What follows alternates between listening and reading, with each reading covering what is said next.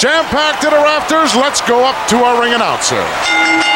The following podcast is scheduled for one episode and is our vantage point, the Retro Wrestling Podcast. Outside, we couldn't see it from our vantage point.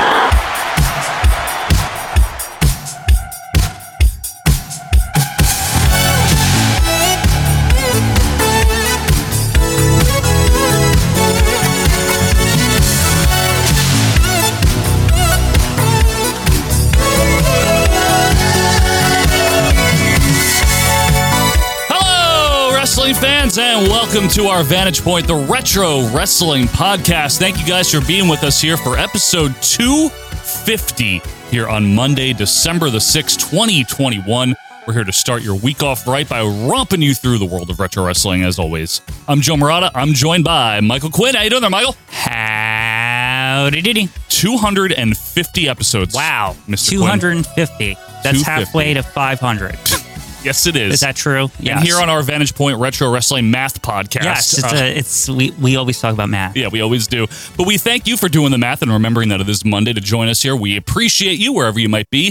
We hope you start your day off right, your week off right, whatever the case may be. Thanks for being with OVP, whether it's been for the last couple episodes or the five years that we've been doing this. Wow, we really appreciate it. Five years. Five years. It's insane. But what happened five years ago? we were Woo, bloop, bloop, bloop, bloop. we were much younger. Yeah. We were in our early 30s instead of our mid 30s. You know, it's a big leap. Yeah. It's a quantum leap, if you will. very quantum.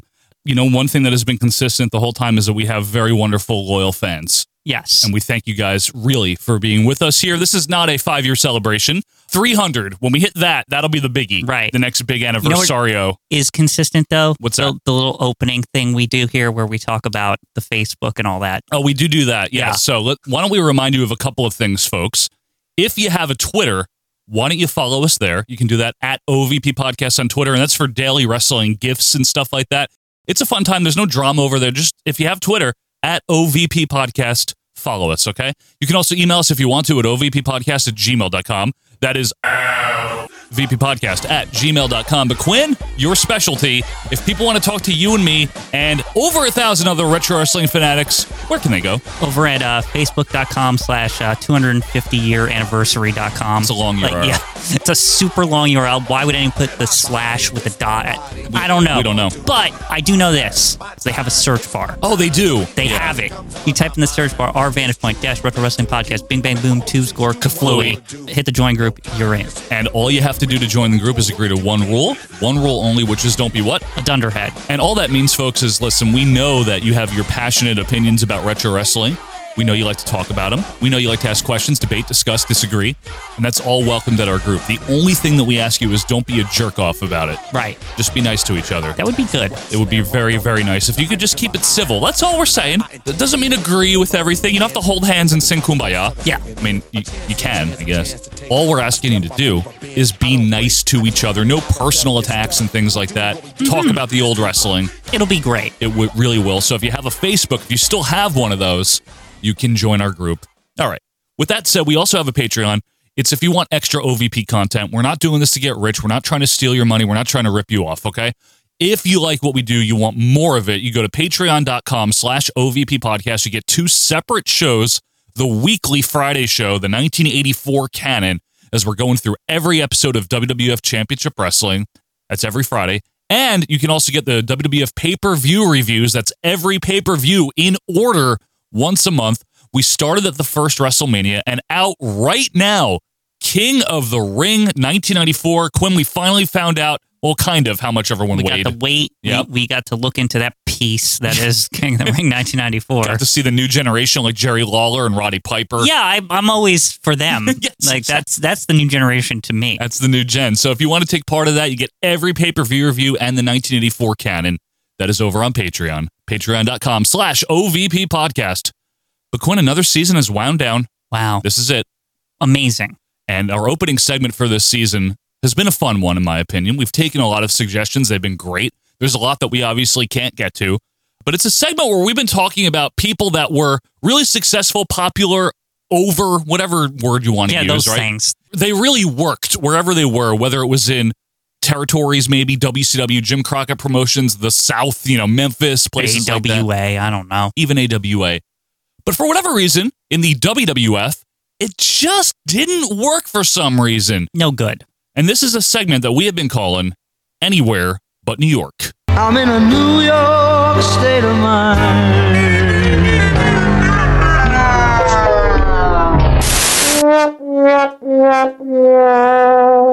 It's unfortunate. Hideous. So Yeah. This one is not a suggestion. This is something that Quinn and I agreed upon, and it's started as a bit of joke in my mind because a lot of the finale segments that we Yes. do involve a general discussion about wrestling in some way. They Right? do. And I, I have on the side, folks, for you, I've been fighting the first not to do this. yes. So like Quinn last year, we did unsung heroes, if you recall, right? Right, yeah. And Quinn told me on the side, this wasn't on the show. He's like, "We're not going to do unsung heroes wrestling, are we?" Yeah, And I'm yeah. like, "No, no, no." but this time, and I think it'll be a fun discussion. Yes. uh, I really do. No, I'm, I'm being very facetious Yes. and funny. We're doing anywhere but New York wrestling. Yeah. Why is it a good thing? Because only the tough survive. That's the reason you ain't in it. And this punk holding the camera reading he ain't in it. Reading these rednecks out here ain't in it because it's a tough business. Now, what do we really mean by that? Well, Quinn, the WWF, uh, especially from like the mid '80s onward, Known as the World Wrestling Federation, you know. this is correct. This is Vince McMahon reporting for the World Wrestling Federation, the greatest professional wrestling extravaganza of all time, known as WrestleMania. My name is Russell. But they did not call their product wrestling, Quinn. What did they call it? Sports entertainment. For over 50 years, the revolutionary force in sports entertainment. So sports entertainment is something that WWF is now kind of derided for, kind of criticized for. They've even they changed WWE from being an initialism to just the name of the company. Oh, yeah. It's not the official name. No, it doesn't stand we for can't anything. have wrestling Right. in our public name. and people like CM Punk when he went to AEW, you know, very repeatedly, and a lot of guys do elsewhere, call it pro wrestling, pro wrestling, pro wrestling. It's all just, again, it always goes back to this Vince trying to strip wrestling out of wrestling. right. you know, rightfully so. I think a lot of people take umbrage with that. I don't think that's like a weird thing to be mad about. I don't either. Like, you I know what I think mean? it's Like, what, odd. the, what are we watching here? Like, Right. seriously, Because at the end of the day, the core product is still people uh, having matches in a wrestling ring. in their underpants, as we always say. yes, and Whoever strips their opponent to their underwear first wins. But Quinn, I want to ask you something. In your observation as a wrestling fan for as long as you've been, what is the difference between what Vince McMahon calls sports entertainment and what the more traditionalists would call pro wrestling? There's like a more technical aspect. Like, when I think of like what is pro wrestling, right? I know this isn't good, but th- there can be good versions. I think of like, you know, Vern Gagne and like holds, and you know, we're gonna wrestle for sixty minutes, and it's all technical and technical this, technical that, and Gordon rolling Sully. around submission holds. Like that's wrestling, Spinning right? toe holds, Yeah, abdominal stretches. yeah. Well, they're really scuffling around here trying to feel each other out, aren't they? By the way, that's the old school. I think that's developed more. Like I even think like to this nowadays, like even like that lucha libre style, I consider more of a pro wrestling style, Which right? has been around a while too, Right, but yeah. more prominently in North America, well, That- in so, the U.S. Yeah, I don't want to put wrestling in a box, if you will. sure. I just think it's more moves based. How about that? More vague. Like- more athletic competition based, right, Right, yeah. And one of the things, and this is not a criticism, it's just an observation that a lot of the fans of Jim Crockett promotions during the 80s and 90s of and WCW would say is, you know, this is the more realistic athletic based competition, right? Right. But what does that really mean? Because if you look at what the WWF is doing, aren't they doing a lot of the same moves? Aren't they doing a lot of the same holds? Yes, and know what no, I'm saying? though. I think it's more the spirit behind Ah, what they're doing. the spirit behind it. for example, I, the, the thing that always gets me the WWF like difference, right?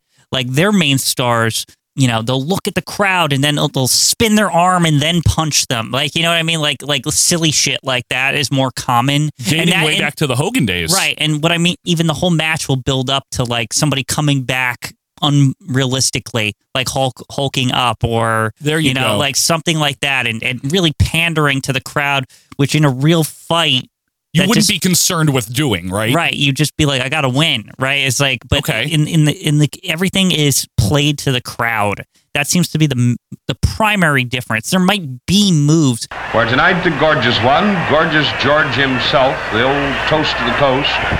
Do you think part of the difference in perception and presentation comes from the fact that starting in the mid 80s, particularly, because we, we saw a lot of the early 80s, right? Vince McMahon's WWF, they really started to turn their product into what I guess you can call consumables, meaning superstars of wrestling and challenge.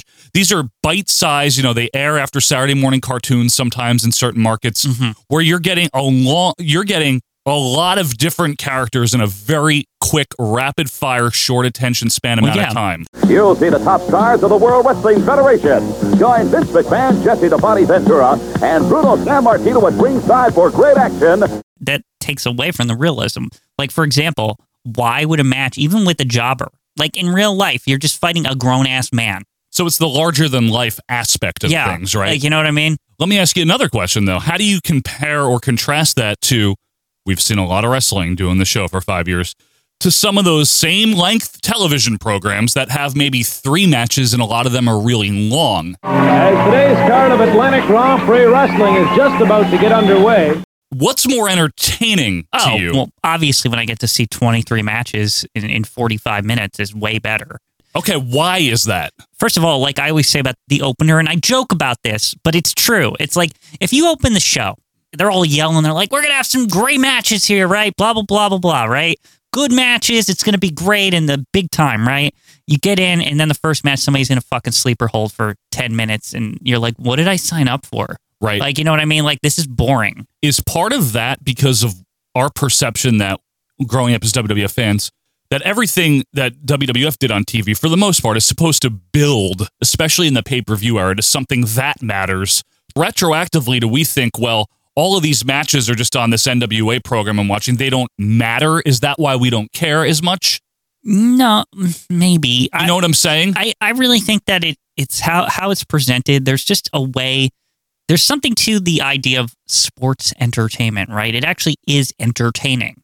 Correct? like It's not just a sport or presented it's as all one. it's all just to certain people, right? For example, there's people who like um, the UFC, right? Yes, they do.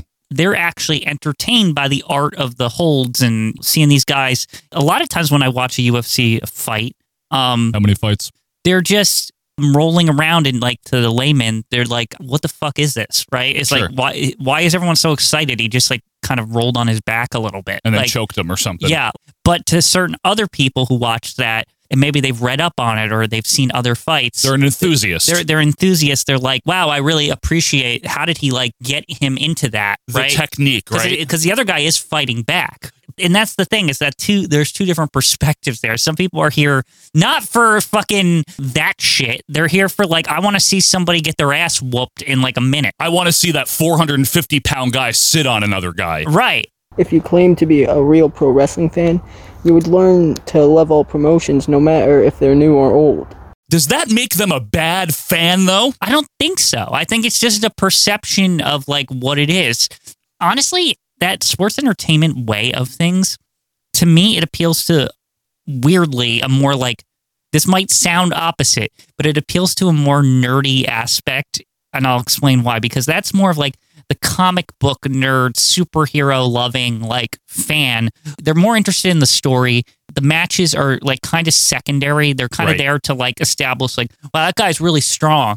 There's really like very basic things I notice in sports entertainment. It's like there's just like this guy is more powerful than this guy. Like that is something that's like crucial, and that's like why the matches need to be short. I, almost like the shorter, the like more impressive. Like wow, that guy's like he just like flicked that guy off him. Like Right, you know what I sure. mean? You hit upon something interesting with the story thing you said. I'm going to use a sports analogy as, just as an example, but you know the famed uh, Red Sox Yankees rivalry, and we can use the ALCS in 2003 and 2004 as an example. Sure. If you just look at them as baseball games, the baseball enthusiast would appreciate the games, right? But beyond that, and the reason that was such a hot feud, so to speak, is because of the story correct of the Yankees and Red Sox. I think when you have both working together, that's where Vince's version of sports entertainment, what, or just pro wrestling in general, That's where it really shines. Right. I mean, a perfect example of that, a lot of people will always point out, is the Macho Man versus Ricky Steamboat. Right. You got perfect. You got the story. You got the wrestling. You got it. You got both of it. And actually, I've I've heard some people say that's really the first time they ever put you know the peanut butter and the jelly together and really hit home. And like that is why that kind of match was the ideal for a certain time period because it's like okay, we put the wrestling and we put the story you know, we put the big moves, we put the sports entertainment. In, yeah, the angle leading up to but it we was also, the ring bell We thing. also inserted the wrestling into it, and like it Yeah. just everything clicked. But the champion's still in control. No, small package by the Dragon. No! I can't believe it. Is that match not pro wrestling? It's both. That's the thing. Is it's perfect. That's when it's done right. Now a lot The of fusion, if you will, is is really the goal. Very good point. And a lot of people will point to, and rightfully so, the WWF's use of cartoonish gimmicks in the mid '90s. Hello, everybody. My name is Thurman Plug. My friends, they call me Sparky. Who cares? And I don't like them, and I didn't then, and I was watching then, and I totally that was just a crutch, Totally if you ask hate me. it. Yeah, that was just we're out of ideas for Right. stories and characters. It's like let's just make people something and then just go with it. We'll figure it out later. Right. But a lot of people, you know, you can call Hulk Hogan a cartoon character, and that's cool. And the Ultimate Warrior and the Macho Man cartoon characters and Ted DiBiase during the hottest period. Is it a bad thing, Quinn, for a business to want to commercialize their product to the point where it is a brand of entertainment? Where it is, is that a bad thing? Even though if it's not a critical darling, is it bad to do that? It's only bad if your fans are not conditioned for it. For example, right? Like WCW in yeah, the like early 90s. WCW, like if you if you attracted all these people to your product because you had good wrestling, and then one day you said, "And we're just going to make it like the competition," which everyone's fucking here in the first place because they don't like the competition. Absolutely. Right? then then like like you know what I'm saying? It's like Yeah, then right. then then you then you've betrayed your audi- your core audience, and you're trying to get an audience that's already in the hands of somebody else. So th- you're, you're making it extra hard, You know, right? that's an excellent point. That's a um, we're obviously referencing folks the Jim Herd era of WCW, the early '90s, where he really did make it very akin to WWF at the time. From Whip City, weighing 238 pounds, Owen Norman. But to be fair, I thought Eric Bischoff, in especially in like 1995 or whatever, Mm-hmm. he did a good job of taking what the WWF had dropped and kind of applying it and being able to successfully pivot his product towards sports entertainment. Sure. Does that make sense? Because the WWE was trying something different. Yeah. You know? Yeah. I think that the stigma of sports entertainment has gotten worse over the years. Part of that is probably just, but let me ask you a question. This is not a criticism of anyone. Please don't send me angry letters. And if you want to, it's Ogden, Utah. But AEW, right, is, you know, known as now like the pro wrestling promotion, right? And that's cool. Is Luchasaurus pro wrestling or is that sports entertainment?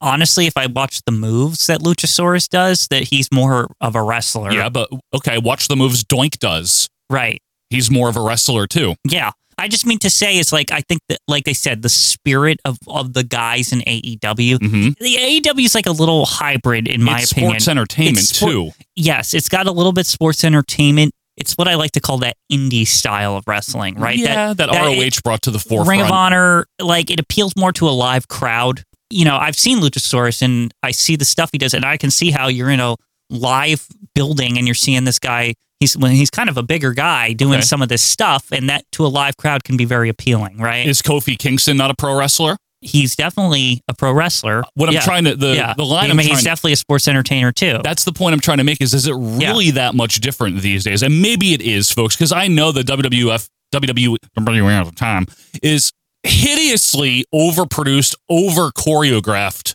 over everything, right? Is that now the new stigma for what they represent as sports entertainment? The over homogenized produced to me, aspect that's, of it? That's their problem. That's what they're tr- what I think they're trying to escape Right. ultimately because you know some people not to get too much into the weeds of what's going on now, but a lot of people are complaining. Oh, all these people are getting fired and stuff like that. Which I you mean, never uh, want to see anyone lose no. their job. But I think there's a there's a there's an aspect to that that I think the the current whatever's going on over there is stale as hell, and maybe they're they're trying to refresh That's a little possible. bit Yeah. it's also just business and COVID and stuff like that. Sure. But I think there's definitely the style of what the hell's going on in wrestling in general. I think AEW is eating their lunch. I agree with they're you. They're leaning into more of the pro wrestling aspect, but they're still sports entertaining. 100%. Right? Is John Cena versus CM Punk from Money in the Bank 2011 not pro wrestling? It's both. Like we like we're saying. What does it's CM just Punk do now in AEW? Is that is there's no sports entertainment in that? But I guess the point is people like people like that balance Yeah. better than they like whatever's going on over there. And they should right, Right, now, yeah. truthfully. I, yeah, they I, wa- should. I watched that product, and I don't, e, I don't even know what they're trying to present me anymore. WWE? That- yes, I, I really, E? It's I'm, very I'm, confusing. I'm, I'm very, I, I really don't understand at all. So we've gone beyond the whole sports entertainment versus pro wrestling thing with WWE the last what ten years, maybe five Yeah. years, where it's not. it's just a mess at It- this it's a point. I don't know mess. what, what is it? Sports entertainment? Is it pro wrestling? I'm not sure what the fuck it is. But somebody over there needs to figure out what the fuck they want to do. like, you know what I mean? Like because it's confusing to watch it. And this isn't just the usual like rant of like everything sucks. Everything sucks. Oh man, we go over another terrible edition of Monday Night Raw. listen, like we've talked about how in the last five years there's been stuff that the, the World Absolutely. Wrestling Entertainment has done that's been okay and, and Absolutely. actually very entertaining. It- Um, consistently, every year there's good stuff. Right. But I think in the last two ish years, I think really, no, again, not we're not a serious wrestling podcast, but in the No, last we're two not. years, I really think this not having an audience and having to do wrestling for a full year and not in front of an audience really kind of made everyone take stock of like you got to see all the the crowd just ripped out of it, and you got to see the raw product, and it was like almost like how the sausage is made, and it was not very appealing. And when they got back to audiences, you're like, what the fuck am I watching? Like, what is this product? Yeah, and again, a lot of that just has to do with the way they're produced. Also, it just is. You, you mentioned it earlier. The playing to the crowd thing is now almost a, a requirement to look at the right camera at the right time and and walk in the right place and stuff like yeah, that. and then you saw how that works when there is no crowd. Yeah. Well, I think we've we've touched upon enough of the E, WWE AEW stuff. I guess just to roll it back to the whole stigma of sports entertainment versus pro wrestling as it's traditionally known. I'm not here to say that I look down upon either of those things because I quite enjoy when I'm in the right frame of mind. I do enjoy watching some of the more traditional stuff like Gordon Soley calling a technical wrestling match. I like it. But I think you said it earlier, Quinn, about how with the UFC example, there's the casual person that just turns it on and they don't really appreciate it because they're just a casual observer.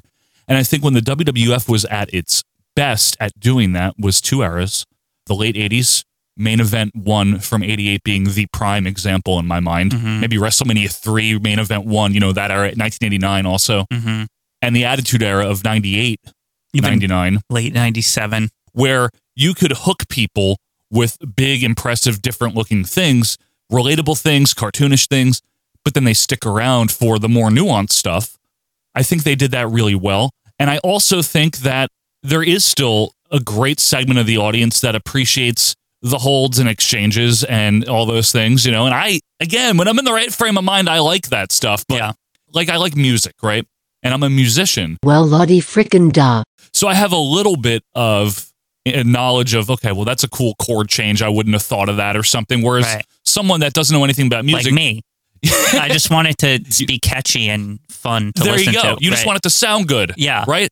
But just because I sometimes have an understanding of the theory behind how a song is written or what they're doing, or, or this song sounds just like that song, I've seen that before, doesn't mean that I won't turn on something that's very catchy or a one hit wonder and be entertained by it. Right. I think you can do both and, and be both. And, and I, inter- wrestling's interesting because with a with a wrestling card, you can have eight matches and you can position each match to be a type of thing, right? Yes. For a, di- for a different type of person. what's a bathroom break for somebody might be what that other person is came there to see. Yes, exactly. Exactly. And that's kind of the beauty of it. Yeah. I think it boils down to tell me what you think. When done properly, it's a fusion, like you said. It's a balance. It's yeah. a balance where if it's just straight matches, matches, matches with no real story and no real characters, match. that's going to appeal to a much narrower audience. Right. And also get repetitive and also get kind of boring. When it's too much emphasis on just characters, characters, characters, but then nothing that they do in the ring stands out. Bro. And there's nothing interesting going on. that's going to get bland and repetitive. There's also the other trap that WWE falls into a lot of times where I've heard them say this a million times in documentaries is that we're trying to be something for everybody. Yes. There's also a danger to that. There's too many different directions you go into. Sometimes they do that also. Have you ever noticed that? Agreed, yeah. Um, because and I get why they're doing that Sure. because that that because that's like we're saying the balance of that is chef's kiss. Oh, this is such a great thing when it when it hits everybody, right? Yep. But the other side of the coin is sometimes there's just so many disparate different things going on in one card and you're like this is disorganized and you know there's so many things I don't want to watch cuz it's for so many different kind of people. That's true. There there really is like a balance. If you have something for everybody, then you wind up having nothing for everyone. Right. You know, yeah, for the collective. Exactly. So it's really just like you you need to identify okay, what are the vast majority of these people here to watch? That's a great like, point. What, like what like you know what I mean? And you have to you have to have matches that appeal. So, so like maybe you have uh, four different kind of people watching this thing. I think every match has to first appeal to like your main core audience, like every single match. Sure. And each and every other match has to that though that one match that appeals to everyone has to appeal to one segment also. You have to really take stock, it seems like, what different style of what you're doing here. You're totally right because not Yeah. everyone is there for the comedy matches. Some Yeah. people hate that shit, but some people love it. And your core audience is going to just love everything you do. Right, the real diehards, right? Right. And then some people really don't give a shit about the hardcore match, but other people love it, right? You know, v- and vice versa. And, So- and, and, and your best hope is if you start crossing audiences, like maybe just as an example, maybe the audience that likes the hardcore also likes the comedy. So then you have, you know, you have a comedy match and a hardcore match. And then you've got, now you've got two matches that appeal to three different audiences, core, hardcore, and comedy. comedy, yeah, lighthearted stuff. Yeah. So I think no matter whether it's pro wrestling, whether it's sports entertainment, whatever you want to call it, it's at its best when it is both fun, entertaining, serious, and where the action in the ring, because that does matter. I know I always like to be a match, and and that's to be funny. Yeah, ha ha ha. But the stuff still has to deliver. Like what they put, you know, you could have like a, a great cast in a movie and a great story, but if the li- if the lines are delivered poorly, you know, Mm-hmm. if the if the performances suck, then it's going to drag it down, right? Yeah. So when all the elements come together, the story, the talent, and delivering in the ring, then you have a perfect blend, so to speak, of Yeah. the sports entertainment aspect and the wrestling. I think one thing I want to end on with this, right, is that it's always said that when wrestling is done right, you can't touch it. It's like you realize why you're here. Some people will even say it's better than any form of entertainment when it's done. There's nothing right. like it. There's no or there's nothing like it, right? That is kind of the trick to this whole wrestling sports entertainment balance. It's really just melding everything together. And when it's done right, you got your Macho Man versus Ricky Steamboat. You've got your Hogan Andre, You honestly. got your Hogan Andre. You, got, got your, your- CM Punk John Cena. Yeah. You got you- 100%. You, got that. And that is really what the aim is. And I think over the years they kind of went to ruts where they can't figure out what that is. But if you keep trying to do professional wrestling and sports entertainment, eventually something's gonna stick, right? You know, Yeah, there you're gonna you go. find a character or something. So- Something's going to stick. Uh-huh. I like that, Quinn, because that Yeah. is true. Well, folks, thank you guys for sticking with us here for 250 episodes of OVP. Let us know your thoughts on wrestling. Again, this was kind of like a lighthearted but fun and thought-provoking way to end the season on this segment here, right. uh, anywhere but New York. We thank you guys for all of your suggestions, and again, we thank you for being with us here. But guess what? When we come back, it is the final flush of the season. That's right. The last two names are coming out of the tank. We're going to see where they rank. It is the royal flush of WWF pay-per-views, and that is coming up right after this. I am the entertainer, and I know just where I stand. Another serenader and another long haired band. Today I am your champion. I may have won your hearts, but I know the game, you forget my name, and I won't be here in another year if I don't stay on the charts. From the pages of the World Wrestling Federation official merchandise catalog, here's Dusty Rhodes. Woo, this is Dusty Dusty Rhodes, and you know I got my hands full in the World Wrestling Federation. And full of what? Come in here, Dollar. We gonna show him some stuff. I got the official WWF merchandising catalog stuff right here. You can order it out of that catalog. I'm gonna tell you in a minute how to get it. Look at here. We got a WWF hat right here. Look how fine that looks on Dusty Rhodes and magazine. What else we got? Woo, Sapphire, come on in here, baby. We got an Ultimate Warrior Suck Cup. And you can take this cup, put milk in it, juicy, whatever you want to do. What else we got? Oh, look at here. A, a belt. You can be a champion. Everybody can be a champion, just like all the great stars in the World Wrestling Federation. And what else, darling, right here? Oh, show that. That's my favorite. Hold that up there. Dusty Rose official t-shirt. Throw that up there in the camera. Oh, is that pretty? And let me tell you, merchandise catalog, genuine. Only place you can get it right to this address right now. Woo, the WWF official merchandise catalog, brother, got all kind of stuff in it. You know what I'm talking about? And it's the stuff dreams are made of. And now back to the best wrestling podcast no one's ever heard of OVP. And welcome back, wrestling fans, to our Vantage Point, the Retro Wrestling Podcast, episode 250 here on Monday, December sixth, twenty 2021. Quinn is still with me here. I, I'm still around. All these years, Michael. I met many 250 of them. Good to have you One here. podcast a year. That's right. Couldn't do it without Michael I'll Quinn, see you everybody. next year for 251. There we go. Yeah. Round of applause Yeah. for Mr. Quinn. Uh, reminds us, folks, just so you know, next week we will be here, but it won't be 251. It will be a break episode or have a very special review for you. Right. That'll be six months from now. Yeah. no, I'm just kidding. Uh, so be sure to tune in. You know how you tune in? Because it's the radio. Yeah, tune. Be sure to tune in next week. We will be here, and then episode 251 will be in two weeks from now. But, Michael, like we mentioned at the top of the show, we do have a Patreon. Uh, and as it's been for as long as we've had it, we're not trying to get rich here and we're not trying to rip people off. We aren't. We really don't take you guys for granted that donate. And if you've been thinking about donating, listen, it's the beginning of a month now. Why don't you try it for December? see what you think for the rest of the month. And if you don't like it, you don't have time to listen, whatever the case may be, just cancel by the end of the month. Yeah, treat yourself. Yeah, we won't be offended if you cancel. Five bucks gets you a wealth of content. Yep, and that content is on patreon.com slash OVP podcast. You're going to get the 1984 canon that we mentioned. It comes out every week. That's right. You get a whole different weekly show. And in all seriousness, I'm not just saying this, people really do look forward to this one. They do. They talk about it on the Facebook You see group. the group. Yeah. The group lights up every week for the canon. Yeah, it's it's a fun time. The free ones are available on our YouTube channel, the older ones, and on this podcast feed because it's video or audio form. But if you want to get the new ones, get caught up and get going with it here. We're in the Cindy Lauper era already. You might as well start now. Yeah, this is this is the time to come in. Yeah. Things are things are a changing. Things are definitely a changing. That's $2 a month. And then the full $5 a month, it's the highest tier we offer that gets you the 84 canon. And it also gets you, like we mentioned, the monthly WWF pay per view reviews. These are long reviews, they're like three something hours usually. They're meant to be your present for the month. They're your present for the month. Some people kill them in an entire afternoon the day they come out, which is cool. Some people just gradually listen to them throughout the month. You choose how you want to do that. But you get every single one back to the first WrestleMania up to King of the Ring 94 right now. It's crazy. So if you join now, it's going to take you like a really long time. So you're getting like a ton of stuff Yes. for five dollars. So if you just want to give it a shot again, we no pressure. We understand some people don't do that, and that's cool. We also understand some people can't do it.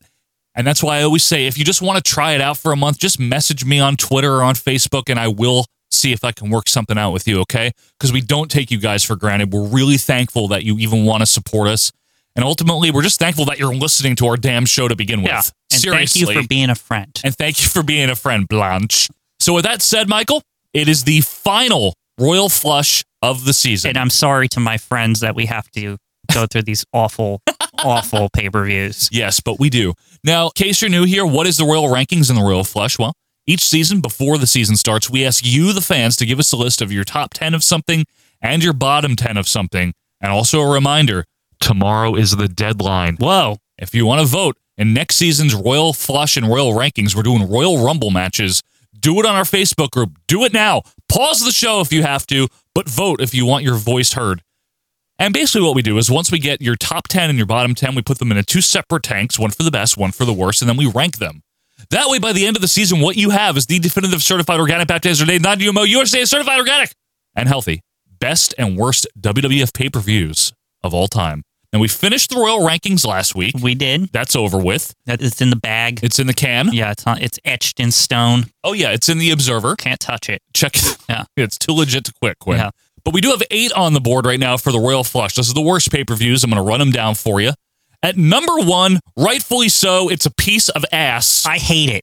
It's bad. King of the Ring 95. Cruddy pay per view. And just behind it, also cruddy, WrestleMania 11. Ugh.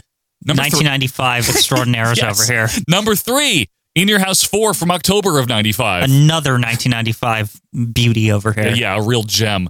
Number four, the Wrestling Classic. That thing sucks. It's not good. Yeah. No, I agree with you. Don't watch it unless you. hon- Honestly, the only part anybody should ever watch in the wrestling classic is for humor's sake the Michael Hamley segment with Lord Oh, when when they're they give announcing away who the gives car. the car. Yeah, That's that- about it. The best part of the whole show. Number five, understandably so, it's not good. I just love it, but it's not good. Is WrestleMania 9. Stinky. It's not good. Number six, Survivor Series 93. It's surprisingly bad. Survivor Yeah. Series '93. It's that Hearts match, man. It's and- also Survivor Series. There should be more Survivor Series on here. Yeah, there's only one. Look at that. That's unbelievable to me. Number seven, I have no problem with this, but whatever. It's uh, No Holds Barred, the match, the movie. It's Dookie. Yes, it is, Glenn. And number eight, In Your House, Beware of Dog. Speaking of dog Dookie, One and two. Yeah. Woof. yeah. Woof. Woof. so anyway, those are the eight on the board. We're gonna bring out two more to end the season here. But before we do that, Quinn, a good pay per view is something that people anticipate. Mhm. Not only that, it delivers. Right, the main event might be really, really good. Some of the other matches might be really good. It's memorable. It's well produced. It doesn't drag. You are entertained consistently for like three hours. Quinn, what is a bad pay per view? unmemorable, not good matches. Sometimes it's even like stunted and broken, and like there's not like the lights go out. And they, like it- it's just it's not a good time. You're basically left at the end. You're like, why did I pay sixty dollars for this? Or in the case of maybe nowadays, you- why did I pay for WWE Network Peacock Edition? Right. Why did this I wait? month? Why did I waste a Sunday on this? Yeah, You know. that's another thing. Why did I waste a Sunday? No, I gotta It's go to work. You know, the funny part with pay per views nowadays is like because now it's like bundled with Peacock, you can't even complain too much that you wasted money because well, you might watch some other content on there that month, so maybe it's worth it. This is true. Yeah. Some other show. that's how they. That's how they stop you from getting too like annoyed that you watched this, right? You know what I mean? No, yeah, but you still have everything else. Oh, you could still watch Golden Girls repeats or something. like, you know what I mean? Like, you don't have to watch this crap. Golden Girls is a tremendous show, by I the think way. that might be on Peacock because it's NBC related. It's a great show. NBC canon. NBC canon. Anyway, Yeah. folks, we have the eight on the board right now. We're pulling out two more, but before we do that, we must go down to Howard Finkel for the final flush. Ladies and gentlemen, it is now time for the Royal The loser of this match kissing the other one's foot? Nassau Coliseum, April 86.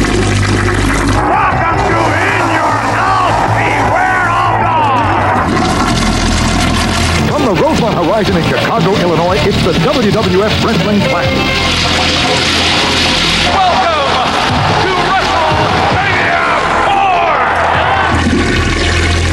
Sunday, April 4th, from Caesars Palace in Las Vegas.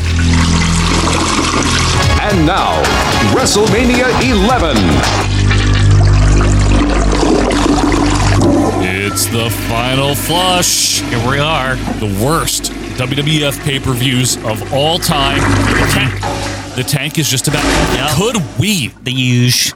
The tank just Always. That's really Hey. enough. The tank is empty, and uh, we're gonna finally be finalizing Quinn. the Right. Worst ten WWF pay per views. Horrible, hideous shows that Not good. e- everything on this list you shouldn't watch. Now, some people have said, one of them is a gym fanatic, has said, you know, why isn't our newer stuff on here? And, and listen, I get that. Hey, Uh, It's because most of our fans are retro fans, may, may not have seen the newer stuff. Yeah, and I, I feel like I think we've said this before. Past a certain point, people stop caring about like if it was good or not because Yeah. it was just like everything's not as good as it was. So Right. at that point, what are the standards are Yeah. so low? It doesn't even like you don't even like get upset about a bad pay per view anymore. Yeah, because at this point, it's like, wow, it's surprising. it's if actually good. I will say this: it's an accomplishment to be a fucking horrible pay per view in the modern times. Yeah, because like, you have to to be- really stand out. Yeah, like to be so memorably bad. Yeah, that's a Like, good point. It's, it's kind of hard.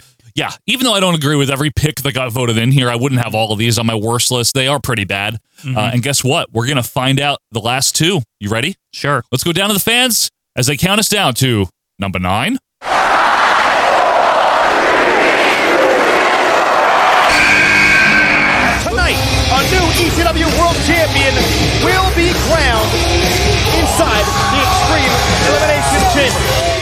December to dismember. Just as we were saying, Yeah. you know how modern, more modern pay per views, they can't be that bad, right? Woof. Yeah, woof indeed. So this is from December 3rd. We just passed the 15 year anniversary of this one, 2006. How is this retro now, by the way? This I, I Crazy, feel like I, right? that, I was watching this pay per view not that long ago. This one is um notoriously bad. It's December shitty. Dismember. Now, what's interesting, Quinn, is this is somewhat of a direct result of ECW's One Night Stand 2005 going so well, right? That they launched the ECW brand in May of 2006, Mm-hmm. and then ran a second One Night Stand in June, which was really good as well. That's the Yeah. one where Cena loses to RVD. That's where they kind of crossed like the WWE more so with ECW. This is where they started trying to, you know, brand synergy, and we're gonna have Yeah, two and yada yada. synergy. Very corporate. The fucking problem here is that when WWE launched their ECW brand, at first, at and I mean at first, in the very early days of it in, in 06, it was shot differently. Yes. It was lit differently. There was also vampires show. Don't worry about that. Yeah. The um that's the sports entertainment aspect. That's also remember because they were on sci-fi, Yes. and there was like I, I They had actually to. believe this because there's a lot of these networks that do stupid shit like is real. this, where they say like, okay, you can put the we'll have this show on our network, but you got to include this in it. Yeah. Like you have to have a sci-fi element to it. Zombie. Yeah, Remember the- zombie? There was the zombie one-time appearance, and- Boogeyman. and, then Ian whatever that guy's name was. Yeah, not not Ian, but it doesn't matter. I, I don't even know his name. He- Doesn't- Kevin Thorne? and- I and don't he know. had Elvira girl with him. Yeah, it's it does none it of was it's all good. bad. Esmeralda. I don't remember her name. Like But in the very early days, they did try to differentiate it, but it wasn't long before it became just another WWE looking show. Oh, yeah. You know? And by the end of the year here, December of 2006, the overall product on WWE, Raw, and SmackDown, it's not that bad, honestly, during this period of time. It's pretty good. There's some good stuff going on. It's not amazing, Mm. but the ECW brand does not in any way, shape, or form reflect that. to me, it's like the husk of ECW is what's left. yeah, a husk is a good way to put it. There's yes. really nothing. I mean, when I'm looking at this card right now, I, there's very little ECW on it. That's the point. Yeah. Yeah, it's not. Now, the main event here, just so we all know, is an elimination chamber for the ECW World Championship, which at the time was held by Big Show. Be- wh- Why? Didn't this have something to do that in real life? Paul Heyman like really liked maybe Paul White for whatever Maybe. reason. He- He's a likable guy. I always thought that Paul Heyman, just on an aside, I always thought that Paul Heyman saw what they did to Big Show and said, they fucked that up. I could have made that better. This is horrible. Yeah, like I, I really got that impression from Paul Heyman. Like that he like took the Big Show as like a pet project. Like that Maybe. they, he's like, they fucked this shit up. I'm gonna go fix Big Show. Like he's not gonna lose on what I'm booking. What's crazy Like, is his Big Show's there almost eight years at this point. Right. Isn't that insane? I know. If you think about it, It's seven crazy. years. Yeah, it's just like nuts I'm to telling me. you, this is like the Paul Heyman like reclamation project for Big Show right now. Maybe.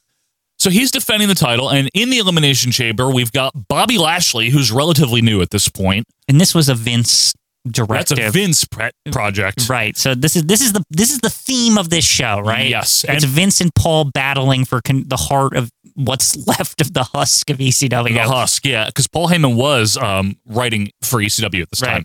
Also in this match is Test, Mm-hmm. okay? Rob Van Dam, an actual ECW guy. now, Hardcore Holly is in this because he's a sub for Sabu, who was injured. Barky Plug himself. I had had enough of him by 06. I had enough of him by like 02, Him to like be honest. just cursing for no reason. like you know you know how he would do. Yeah. He does it in like the uncool way. yeah, He- like he's ki- like a dad trying to be hip. Yeah, it's to his like- teenager son's I friends. just said bullshit. like you know what I mean? Like he, he isn't that cool? Hardcore Holly stinks. I'm sorry. Like he's no good. But he's so tough, Quinn. Ah, Yeah. Do you Is care? he? That- yeah, allegedly. But anyway, Was he the candy dish or whatever. is, is that why? Your candy dish, Yeah. JR. Anyway, he's a sub for Sabu. CM Punk, who was also rather new in the WWE at the time. Uh, Which CM Punk was brought in again at the behest of Paul Heyman. Yes. He saw him in the Ring of Honors there. Another guy that Paul Heyman really saw something in, You- right? You know, it's really kind of sad to me that like Paul Heyman is really their only window to like Good anything, shit. anything outside of them that's good. Like unless Paul Heyman notices it, they don't really listen. He was even recommending people to them in the earlier 90s, you know? Yeah, they were. That's that's really how they got like good Certain people, that people. were not working for them. This is true. Right? It was like it's always like we should just eh, we need someone new. Let's go ask Paul. Like you know, I mean, there is a reason they paid him all those years, Quinn. what I find ironic about that is like it's not very hard to find people that are good, you know, outside of WWE. Like you can literally you're a, a billion dollar company. You can't just go get the fucking DVDs or tapes or whatever and like go find that shit. Well, according to you, all Vince has to do is do Raw on uh, Monday and then sometimes a pay per view on Sunday, right? Yeah. He should just be flipping through. I don't know. It's Anyway. just so it's it's baffling to me that finding people is a, a hard thing to them. I don't know what their deal is, but December to December, like we said, December 3rd, 2006. Uh, the attendance here is a whopping 4,800 people. Oof. And it's at the James Woof. Brown Arena. Yeah. Woof. James Brown Arena in Augusta, Georgia. The buy rate, Quinn, 90,000 people. Yuck. That would actually be their lowest buy rate until the network. Think about that. Yeah. That's almost eight, that's over seven years. Nothing was lower than this until the network obviously started taking away from pay per view buys, which well, makes this sense. card um, on paper is hideous. Yeah, that's just the looking thing. at it, it's like I don't even I don't even think I bought it at the time. I I've think seen it I- once and that's it. I think I I maybe skipped through it or something. Yeah. like on on the network years later because it was like legendarily bad. horrible.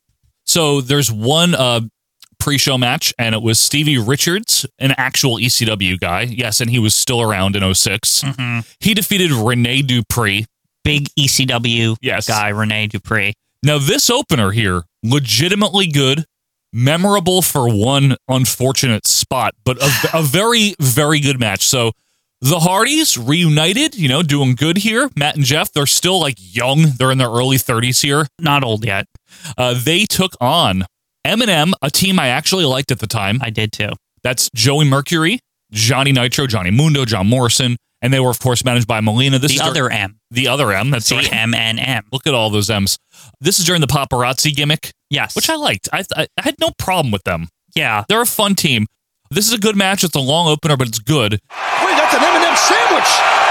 No peanut butter. Oh, Swanton Bob finds the mark. That was awesome. Are you kidding me? That was cool. The next match features an ECW guy, Balls Mahoney. Mm-hmm. I don't mind him. Do you like him? He's kind of like one of those like lower tier ECW guys, but again, don't mind him. I, I mean, he fits the brand, right? Yeah. He fit or he fits the federation, whatever you want to call it. Yeah. Now he took on Matt Stryker during his wrestling days, which Yeah. is so funny, right? Because then he became the lucha. It's weird because yeah, I think of announcer. him as the lucha announcer for the rest of my life Right. because he was so freaking good over Yeah. there. If if you don't know like the greatness of like Matt Stryker announcing, like if you're like, what are they talking about? With Matt Vampiro, by the way.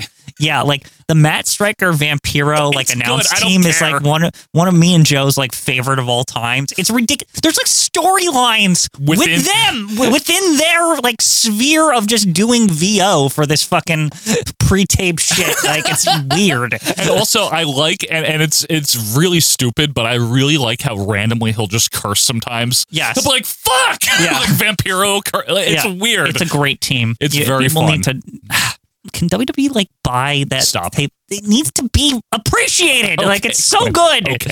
Okay. That's sports drama is what Yeah. it's not even sports entertainment. It's It's, a sports different. drama. It's, it's a different animal. Yeah. and it's very good. anyway, this was called a strikers rules match. Because my, Matt Stryker's smart. Remember, he's, Oh, a, he's a teacher. teacher. He's like Dean Douglas. How ironic is that? That ECW, responsible for Shane Douglas, who then became Dean Douglas, and now the Dean, him, the new Dean Douglas, is Ugh. in ECW. Yeah, it's great. Lovely. Now the strikers rules match is, you know, to be annoying because it's no gouging of the eyes, no pulling hair, no top rope maneuvers. What is this Rick Martel versus Shawn Michaels at Summer? the no hitting in the face. Therefore, Therefore, and most importantly, Quinn, no foul language. Right. That's one of the things. Anyway, Balls Mahoney wins. It's not good. I hate shit like that because it's hit o- hits you over the head with like ECW is improper or Yeah, I whatever, know. even though it isn't in this like corporate ECW garbage, This is very much corporate. ECW yes. babies edition. It is though. E Like, Field goal line kick by Matt Stryker. And Stryker gets planted. This could be all for Matt Stryker to it. It's over. the next one is Elijah Burke, who's pretty good in his own right as a wrestler. He, you'd also know him better maybe as the Pope later on. He teamed up with Sylvester Turkey. is it Turkai? Turkai, whatever, I don't remember. This guy sucked. Yes. Like I remember, he was like kind of fat looking. I never liked him. the team of Elijah Burke and Sylvester Turkai. Now they took on the FBI. We're really still running with this in 06. and uh, this is Lu- Little Guido and Tony Mamaluke. Again, this is like them. Notice the last two matches. They're like, we got to have some ECW in there, right? Horrible, It's- Quinn. The FBI is like, again, they're low tier. They're like- comedy. they're comedy, but they're ECW through and through. They to are be fair. They are. Yeah. Anyway, uh, Burke and Turkai win here. Turkai. It doesn't matter. then we got Davari, who has Kali with them for fun. Is this still when he was doing the thing where he would jump off the top rope on like a carpet or whatever? I don't know, but it wouldn't surprise me. Yeah. He defeated uh, Tommy Dreamer. Why not? Why the fuck not? This is during the era where they, anytime Tommy Dreamer would come out, they go ECW original. Like it's like shut up. Like, like who Way- cares? Way too over the head with it. yeah, you know it's what I like- mean? They were very, like this is the this was one of my primary issues with this ECW is like they would really be like, look, we're ECW. Yeah. Tommy Dreamer, E ECW. Like they would say it on the cryon and shit. Like it's like shut the hell up. The Chiron, yes. Whatever. Now, anyway, Here's the vampire man. Yes. Yeah. So the next match is Kevin Thorne, the Yeah. vampire, teaming with Ariel, who you might know better if you're into other wrestling as Shelly Martinez. I don't know. Oh, if- that's the same lady. yeah, Shelly Martinez. Oh, I only know her as the Elvira lady. no, She- Ariel. she does other things now. Esmeralda Quinn. Uh, d- they defeated the team of Kelly Kelly, who, yeah, I, I don't mind Kelly Kelly, actually. I'm not yeah, going to she lie. seems like a nice lady in real life. too. Yeah, she really does. Yeah. Uh, and Mike Knox. Now, if you don't remember Mike Knox, he was kind of like a big, kind of bearded, hulking type of guy that was a little ugly. He also was in TNA as Nux. He kind of, to me, feels like the better looking Snitsky. Yeah, If, if you know I what? don't know how any other way to describe him. And if, and he was like in Aces and Eights and shit in TNA. But yeah, like a better looking Snitsky, the hair version of Snitsky, not bald Yeah. Snitsky. Now, him and Kelly Kelly had some kind of um Romance. romantic Yeah. relationship that was mean or something. Like he was, it was more like a macho man kind of thing going on. It wasn't good. Yeah, it wasn't good. None of it was. In fact, just for fun, I'm going to give you Dave Meltzer's star rating on this. Sure, what is it? Negative one. Okay, Yeah. fair So- enough. We move on to the main I mean, event. when you now. have a vampire versus like a, a, a crappy boyfriend, it's like it's like what is this? Like what are we watching here? yeah, what, what, what soap opera are we watching here? This week on Passions. Anyway, the main event is the uh, aforementioned Elimination Chamber match, in case you care about the order of entrance. First was Hardcore Holly, then Rob Van Dam, CM Punk, Test, then the winner, Bobby Lashley, and then Big Show. Bobby Lashley won. Show's going to use Lashley's move. Oh, what a huge spill to Big Show. Two, three. It's over. It's over. It's over. Now, the You get like a weapon or something yeah, in this. you like get your own way. come on, like what is this? This is so sti- This is the WWE. We've talked about this before. When they get their hands on something that was good, they have this real knack of making it shitty.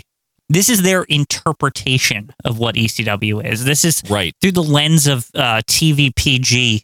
I mean, it all feels like it's like let's give them like weapons, and I don't remember what the weapons look like, but I can guarantee you they're probably like softened to a point. Like, oh, I'm it's like- sure they are. It, it's all like what what would be the Mattel version of like all these fucking things, Yeah. right? Like, like you know what I mean? version. Yeah, I'm serious though, right? It's like Okay. The fallout from this, though, is actually the more notable thing. right. So Paul Heyman was fighting tooth and nail with Vince on this. He really wanted CM Punk to win. And Vince was pulling for Bobby Lashley. Loved Bobby Lashley. Now I I have nothing against Bobby Lashley. I really don't. I think that he has talent. I think he you was. can you can say these things. Personal aside, I've just for you- whatever reason I've never been a fan of Bobby he never Lashley. caught on with me either. He never caught on with me. I, I I never could understand the appeal. Even to this day, I see him. I'm like, there. What is, I don't see any personality in this guy. That was the like, big I, problem. I don't really get it. Great look. Great look. He's actually like in better shape than most people in wrestling. Right. Like, and not bad in the ring. Not amazing, not blow you away, but not bad, right? Like Right. capable. Could not talk during this period of time. I, he got better, but yeah. and I remember after this, you know, Vince really carried him all the way over. Remember he feuded with Cena, and They- they they, they were just- hyped the fuck out of that They match. thought this guy was gonna be it. the next Cena, But, yeah.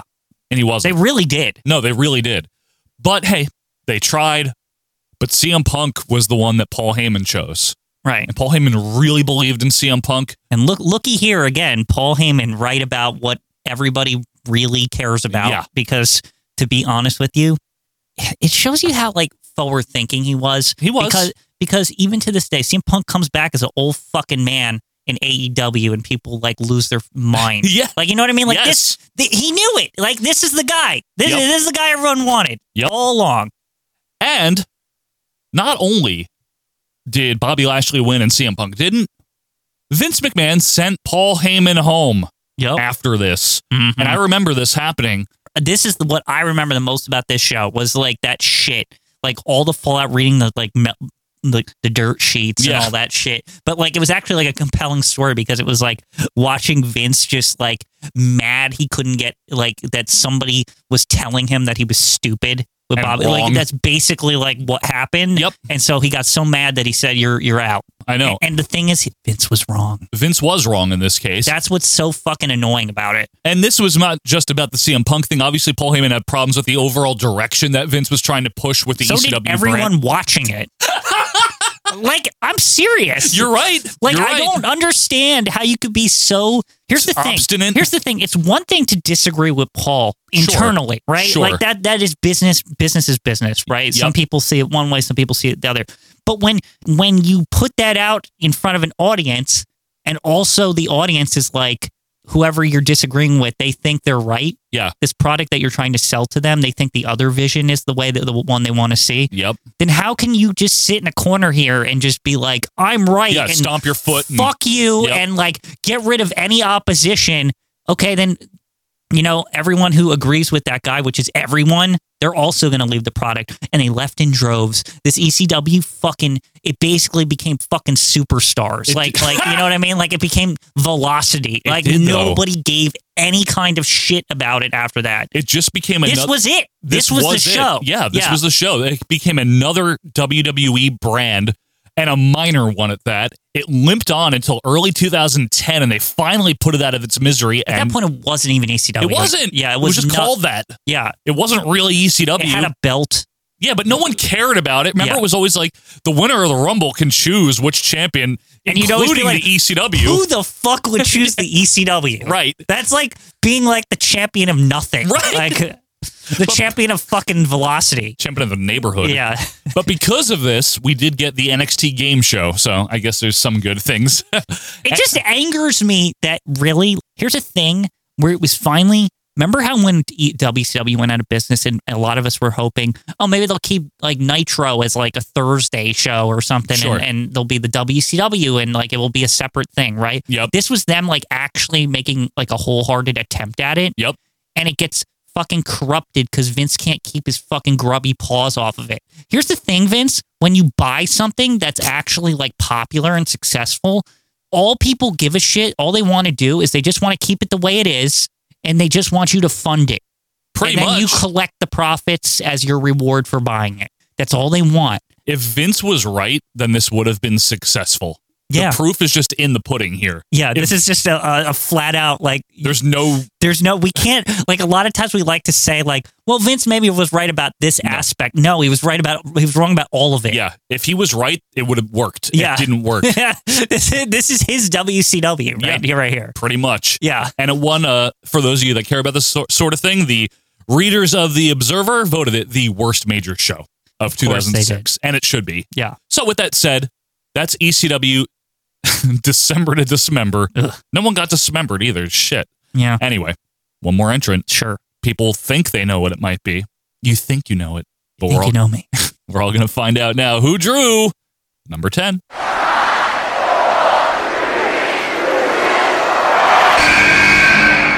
WrestleMania 2, what the world has come to. WrestleMania two. There it is. What a Ah. piece of crap. I have warmed to this show Why? over the years, Why? but that doesn't make it good. Okay. I have stopped warming to this show quite a long Okay. time, especially on a rewatch. It was brutal. So this made it because it's not good. I think. Usually you make the roll flush if you're not If good. You're not good. WrestleMania 2, obviously, folks, is the WrestleMania that was held at three locations New York's Nassau Coliseum, the Rosemont, and the LA Sports Arena. Can I say just that concept that that's literally them trying to say like oh, Starcade did it. We could do it better. Like That's that's, true. all that is. Yeah. There's no fucking reason this needs to be in three places at all. It's ambitious. I'll give them that because you get the houses at all three. You get closed circuit all across the country, and uh, in pay per view, you see all three of them. But there's a reason they never did it again. Yeah. But we have three main events here, so I'll just run them down from each location like we do. The main event of the New York portion Rowdy Roddy Piper taking on Mr. T in a boxing match. That's what I go to watch wrestling, the boxing. My theory, Mm-hmm. just a theory, is A, it provides an attraction. Not that I want to see boxing. I don't know who did because it's not real boxing anyway. Mm-hmm. Right. But also because T probably isn't really good to work a 15 minute wrestling match against Roddy Piper, who doesn't want to work with him to begin with, right? Right. And the on, ta- top, on top of it, here's the one thing yeah. I will say some credit here. The whole idea here is like WrestleMania celebrities, right? Yep. This was finally, if you think about it, well, I guess they did it last year too, but this is like a one on one match with a celebrity, no assistance. And I think there's something to be said about that from like an attraction point of view. That's a good point, Quinn. You know? Yeah, just T versus Piper. It's not a tag match. Yeah. So that's the main event of New York. The main event, people are going to get picky and pedantic about the terms here. He can be pedantic. He can be pedantic. In the Rosemont, the tag title match closes the show, closes the portion, but the thing they promoted the most as the biggest attraction is the Battle Royal, which is six NFL guys and 14 WWF guys. Yep. Taking on each other. We're going to see who's toughest, even though it doesn't make sense because, like, the NFL guys aren't wrestlers, so why would they win?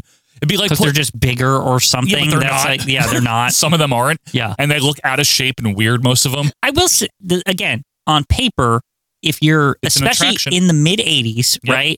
Um, NFL players were held up to a high regard So as we're- far as even now as, as compl- like total athletes. Like you don't get in the NFL unless you're like eh, You gotta be like- tough. like a mutant human. Like Yeah. like. Like seriously, these guys were gigantic. No, they were. Like it's not, it's not like it's not like a, um, it's not like easy to get in the NFL. The NFL wasn't full of tiny people. Sure, like it was full of steroided up, crazy big people. Just you like know? wrestling was. So it's perfect. So, no, it's, like a, good. It's like a match made in heaven, right? Let's find out which which is the toughest, yeah, right? It's a cool attraction on paper. Yeah, It on really paper. is. In practice, stinks. obviously, it's horrible. And Falco, and Falco. That's Bill Frelick. And then in the Los Angeles portion, the real main event of the entire show, Hulk Hogan, the champion, obviously on his run here.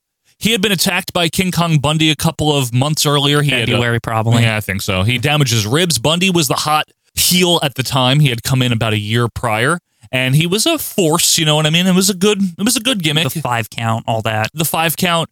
Bundy's fine, a good challenger. I have no problem with this as the main event in uh, L.A. And it's a steel cage match, which was a novel idea. Absolutely. Okay, so with that said, WrestleMania 2 is remembered, I guess, for several funny things, such as, and understandably so. Listen, it's 1986. They're running an event from three locations, so as it is, their staff is spread over three locations. Got that. There's technical problems There's technical everywhere. Problems, yeah. But it isn't well produced anyway. Even if it was from one location, nothing's really lit well because they're still like getting the influence from Ebersol, but it hasn't fully crept in yet. They hasn't clicked specifically with the lighting. It, everything looks like a dump. It looks everywhere dingy. they are just looks bad. Yeah, it looks dingy. It looks very small time still. Yeah. Much different than WrestleMania 3 and beyond. Right. So we have that, but the celebrities are are part of the fun here, and we'll mention some of them as we go. But there are so many celebrities on this show. This this is the one thing I want to say about this. The message that I think Vince got after WrestleMania one was we like the celebrities. Give us more celebrities. so Vince responds with, "You want celebrities? Well, we're gonna get as many as we possibly. There's gonna be more celebrities than wrestlers at this show.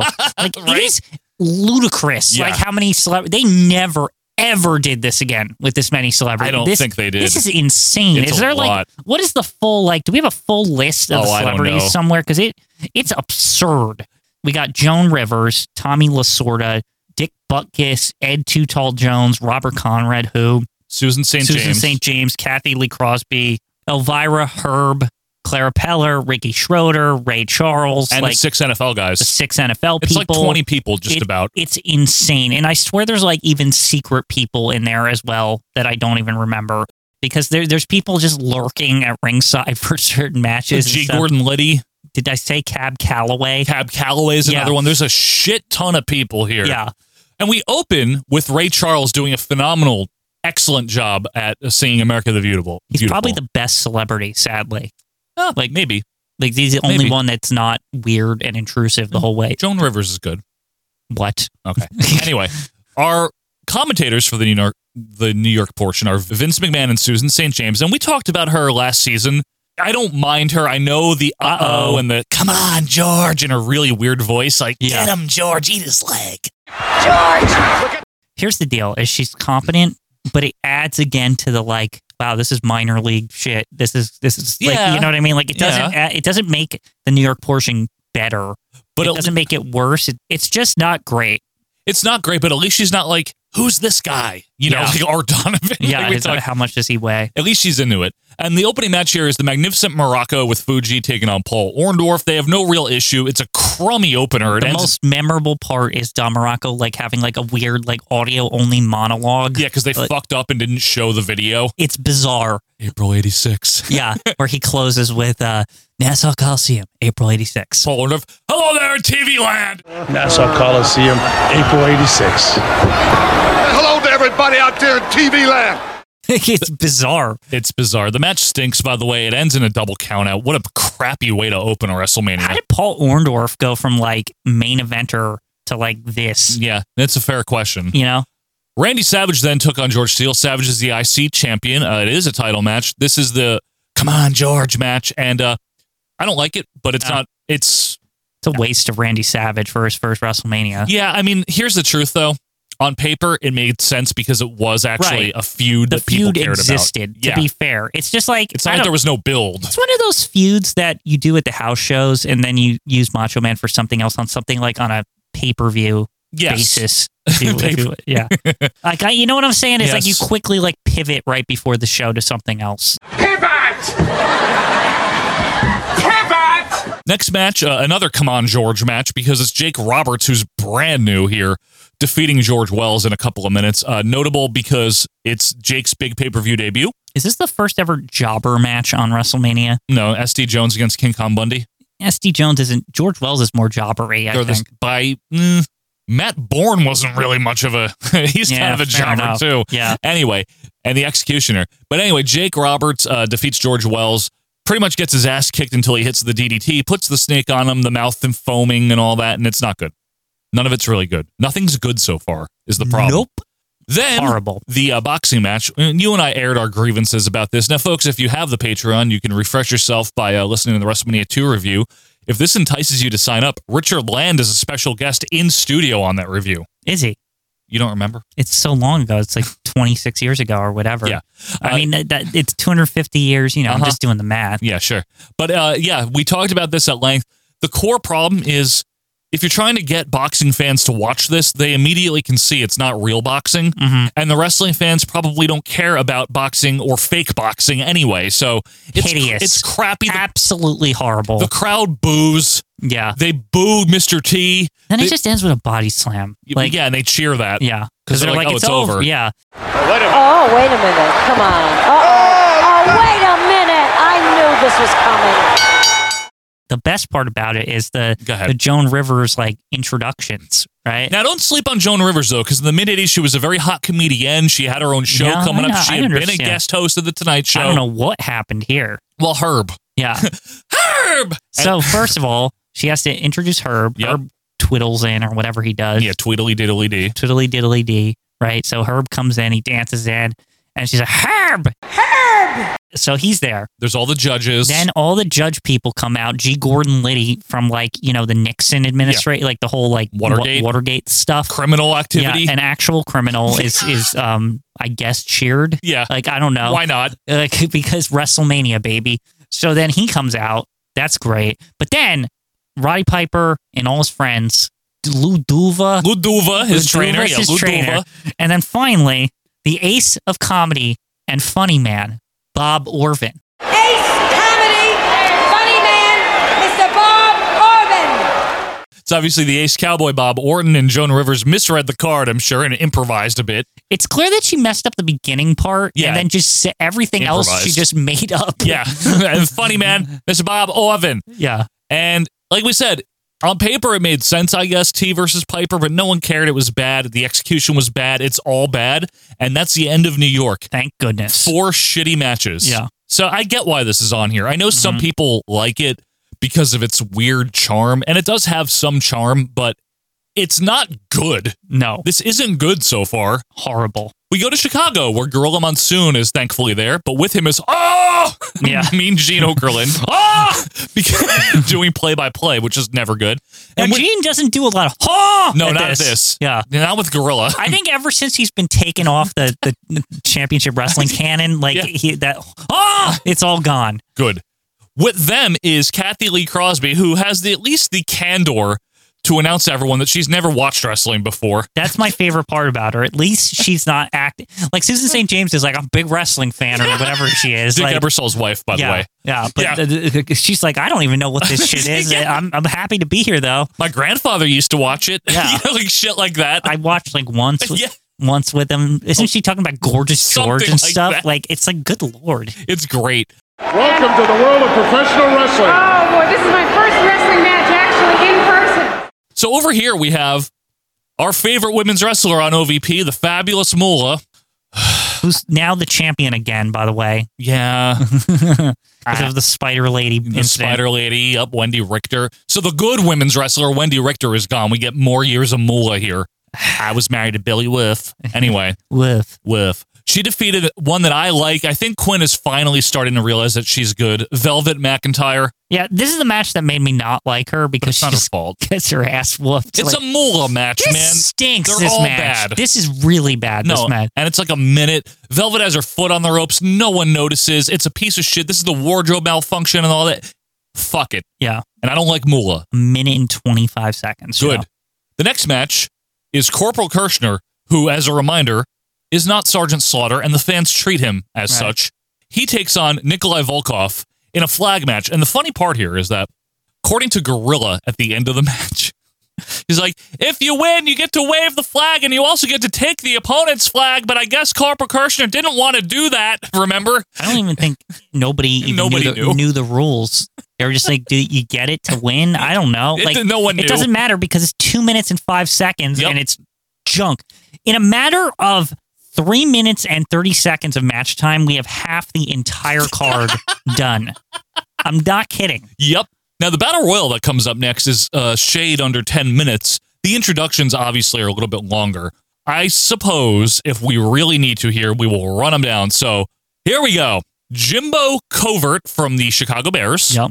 Pedro Morales, How? How is he getting on WrestleMania? Tony Atlas, no problem No, with him. no issue. But he's one of those like really still there in '86 type of people. You know what I Which mean? is so again, I still find that Atlas and Rocky Johnson being gone by this point bizarre, considering their status going into the boom. Yeah, I know. Like they're one of like main draws. they were. They Yeah, were yeah. a successful team. Yeah, Ted Arcidi, who is pretty new and pretty shitty, but I find his promos funny because they're bad and he has that accent, you Mm-hmm. know? Ted Arcidi, I've got to say something about your hometown, Boston. Isn't that a great city? Phenomenal city. The lobsters, The lobsters, the baked beans, the baked beans, Harvard Yard, Harvard I Yard, used to- Harvard Square. Harvard Square, right? Did you park cars in I, Boston? I used to park cars when I was in college, yeah. Harvey Martin, a former NFL player. Dallas Cowboys allegedly. Yes, allegedly. I don't know. Maybe there's like 16 other teams he's on. True.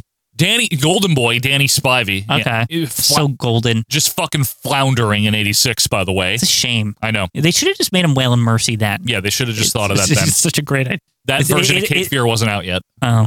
They could have Whoops. based it on the original one, I There you guess. Hillbilly Jim, hi, folks. King Tonga proudly in this, by the way. Yep. The Iron Sheik, no problem there.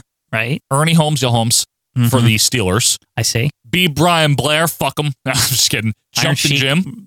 Right next to them, by the way, in the Yeah. lineup there. Just saying. Jumping Jim Brunzel.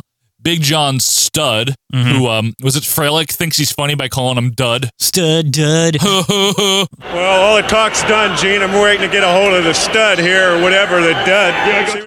Falco is next. yes, uh, from the Atlanta Falcons, right guard, Atlanta Falcons, See, my boy. Falcons, Falco. See, that's that's where I get it from. It's Bill Frelick, yes. Yes, Bill Falco. Jim Neidhart, Mm-hmm. Russ Francis from the NFL on the 49ers there. Lovely. Bruno, actually a name. I'm not kidding. But Like that's he- a name. Other than Iron Sheik, I think he's like the biggest name in this thing. I'm not kidding. Wrestler wise, yeah, gotta be. Stud Dud, maybe. Maybe. Mhm. And uh, another big name because we're in Chicago and he's from Dup Bears is William the Refrigerator Perry. It's probably the biggest NFL name, I would think. Yeah. Oh, Andre the Giant's other biggest wrestling name, Quinn. Duh. Oh, duh.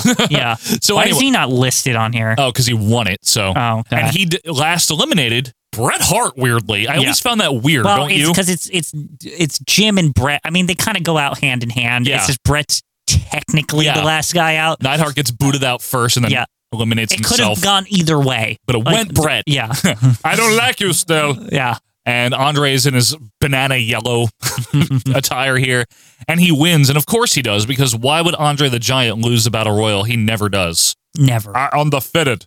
In the uh, final match here, it's very, very good. It's Mm-hmm. actually the best thing on the entire show, in my opinion. Okay. It is the British Bulldogs challenging for the tag title. So it's David Boy Smith, Dynamite Kid, the Dream Team, Brutus Beefcake and Greg Valentine, a team that I do like, actually, Yes. with Johnny V, of course. Now, the Bulldogs, Quinn, have who as their manager? Captain Lewis And and Ozzy Osbourne, and Ozzy the Osbourne greatest celebrity manager ever, Hey, I love uh, it. in my opinion. in his pink suit. he is gung ho. He, he's so Well, well, but after the match, there's a comment that I love that he makes, and it- Okay. it's it's beautiful, honestly. Not only is this a good match, it's actually the longest match on the show, which is not a problem here. It's Yeah. 13 minutes, and uh, it's great. I really like this match. Gorilla would refer to it forever as the nightmare for the Dream Team and the Rosemont. Yeah, I think that's the to me the most notable thing is that Gorilla talked about it for like 20 years Yeah. or something. Like he just wouldn't shut the fuck up about this match. But I do really like it. It's Yeah. an excellent way to start the Bulldogs' reign, Uh-huh. uh, and it's really good. It's a really good wrestling match. But the funniest part is when Gene hops in at the end, and he's like, "Ozzy Osbourne, oh, come in here, England, get in Yeah. here," and he's like, London, England, get it on, get on in here. "Are you going to be a manager for a long time?" And then he's like, "British Bulldogs forever." And he's, they're like asking him, and he's like, "Yeah, I'm gonna be gonna here." do it. Uh, it's like I'll be here next year, man. Like you know, he's like he's so high, like it's ridiculous. Fantastic, man. The British Bulldogs forever! Now we go over to Los Angeles, Mm-hmm. City of the Angels, where we have our commentary team of Jesse the Body Ventura and his hideous microphone. that show has such a problem with. I'm going to tell you something, Lord Alfred Hayes. I'm here with Elvira, and we are going to have a really good time here at WrestleMania. That's right. I'll tell you, Lord Alfred Hayes. So check that off in this show, Sucksville. yes, Like- the plastic headset. yeah. Like Lord Hayes is awkward as fuck when he's on live TV. He's great when he's doing pre-tapes and stuff, but Yeah. oh my god, is he awkward live? But we also have an additional treat of Elvira. She's not wonderful. Ariel, but El- Elvira, the actual Elvira. She is a gem at this. Yeah, She respects the business. but she also is is a respecting another person where I'm like, I'm not sure if they don't if they I don't think know. this is real or not. they might. It doesn't matter. I'm not positive. It doesn't matter. Just like those football men. She's charming. Yeah. I have no problem with her. Now, in the opener here in LA, we have Ricky Steamboat, who takes on Hercules Hernandez. Quinn, is he very Hernandez here? He's Hernandez at this point, the curly, you know, big hair. Yeah, and he's those- got the weird the wooden get-up. suit, Yeah. as I always say. wooden suit. Yeah. now, Bret Hart tells a story about You know, it was originally supposed to be me taking on Ricky Steamboat, but uh, he- Vince wanted to change it to uh, Hercules Hernandez, and I thought I could have had a good match with Ricky Steamboat. That's why they're in a completely separate arena. I guess. I don't know. That's what Brett says. Yeah. Anyway, Steamboat wins. It's fine. It's nothing. You know what I mean? It's It's it's just not anything. You're it's, right. It's a match. And here's a weird one. Yeah. Adrian Adonis versus Uncle Elmer. Why is Uncle Elmer wrestling on Why is he on- WrestleMania? yeah, like really. Yeah. Like the adorable Adrian Adonis Yeah. for the record. I understand that, but I don't understand why Uncle Elmer is making air as a wrestler.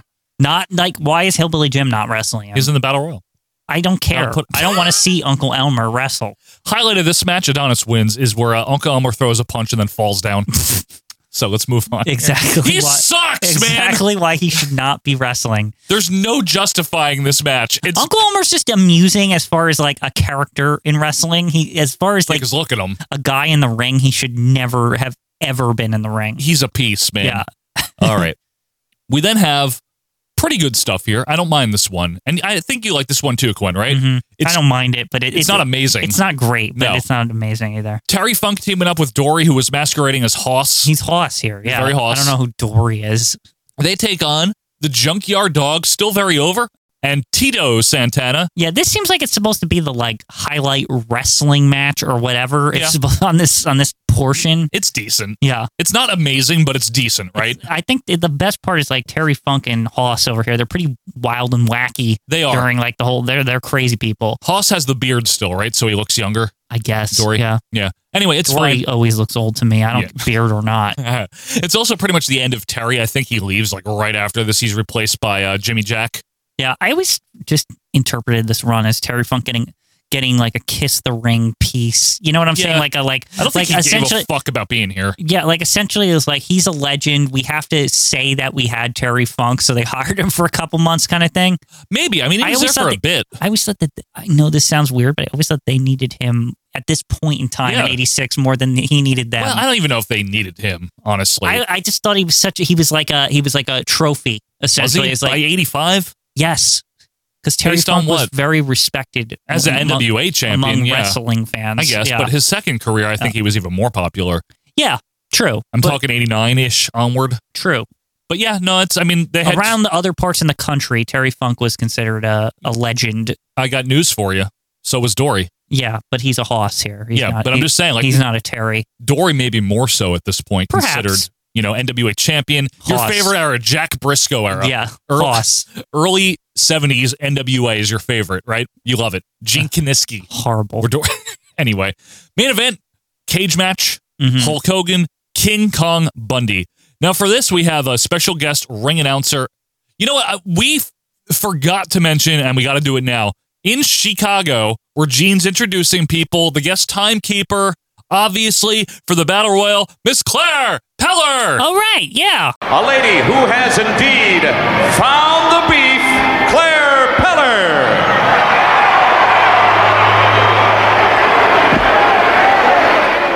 What? What? Yeah, she Do I doesn't say e- it now? She doesn't even say that. We covered this Yeah. last season, right, with the Yeah. celebrities, but There's Claire.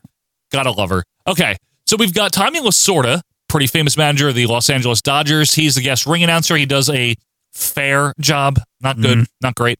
Ricky Schroeder is there. Everyone hates him. He gets like so booed. It's so Horrible. funny. Star of TV series Silver Spoons, Ricky Schroeder.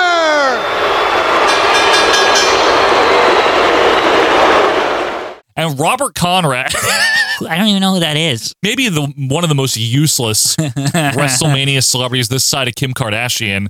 He's just like this Kim is the Kardashian at least graced us with this is a match, Yeah. whi- which she never said, but that's like what I think she said. it's the it's the ethos of it, right? Yeah. Robert Conrad's supposed to be the outside troubleshooting referee. He doesn't do anything, and no one cares. Can I just say, like, Yeah. I know Gorilla likes to like emphasize outside refs, but outside refs suck ass. They usually do nothing. Oth- other than Mike Tyson that one time, And that's only because he had to count the pin. Right. And even that he did too fast. Yeah. So it wasn't very good. just d- d- cool it on the outside ref shit. I don't like it. Give it a rest. Yeah. Now, this main event is not one of Hulk Hogan's better pay per view matches. Absolutely not. It is also not horrible, but Mm-hmm. it's just, it's not that good. I really don't think it's that good. It's 10 minutes. I don't think it's memorable. That's the thing. I It's- just think it's like a house show match. Yeah, it Is re- that- like that's what it comes off to me. yeah, on paper, it's a nice draw. It's a steel cage match for the world title. I totally get it. But it's just kind of flat to me. Bundy does blade, but it's not very impressive. This to me represents a fundamental misunderstanding of what WrestleMania was at this point in time.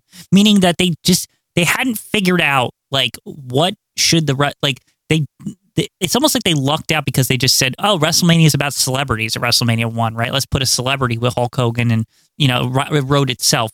But when they got to 2 where they're like, "No more, you know, like, we have to have like a one-on-one match, the champion headlining." Yeah. they didn't understand that it's like nobody gives a fuck about this house show horse shit. Like they just they want to see some match that they could never see anywhere else. yeah, Like you know what I mean? I guess so. I, gue- I guess I, I don't know. I don't know if they were running this on the house show circuit or not, but It's house showy the way it's presented. it's house showy. Yeah, Yeah. the way it's presented. So like it doesn't fucking matter ultimately. right, it was decent, but it's not one of Hogan's more memorable Again, WrestleMania next, things. Next year they they would figure out this is how we do. It's got to be this unbelievable like Yeah. once in a lifetime match. You know, Sure. Yeah, I mean Hogan had better matches at almost every other WrestleMania. it's true. If you can't count nine because it's not a match, Yeah. but this is like on Sid levels of really not mattering. Uh huh. because eight's is shitty too. But anyway, Yeah. That's WrestleMania 2, folks. Let's run them down and we will rank at number one, King of the Ring 95, two, WrestleMania 11, three, In Your House 4, four, The Wrestling Classic, five, WrestleMania 9, six, Survivor Series 93, seven, No Holds Barred Match Movie, eight, In Your House, Beware of Dog.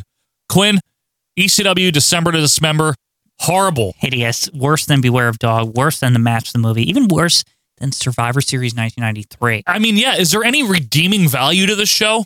No, it's hideous. Should people have paid money for this? Couldn't this have been put on? I didn't. Right. well, apparently only 90,000 people I did. guess I guess we're all paying money for it technically these days, and we have for years via Peacock and WWE Network. yeah, but I don't, for some reason, I don't think this one's getting the views, man. I, you know, I've always wondered why can't they put a view counter on Peacock or, or WWE E Network so you just know.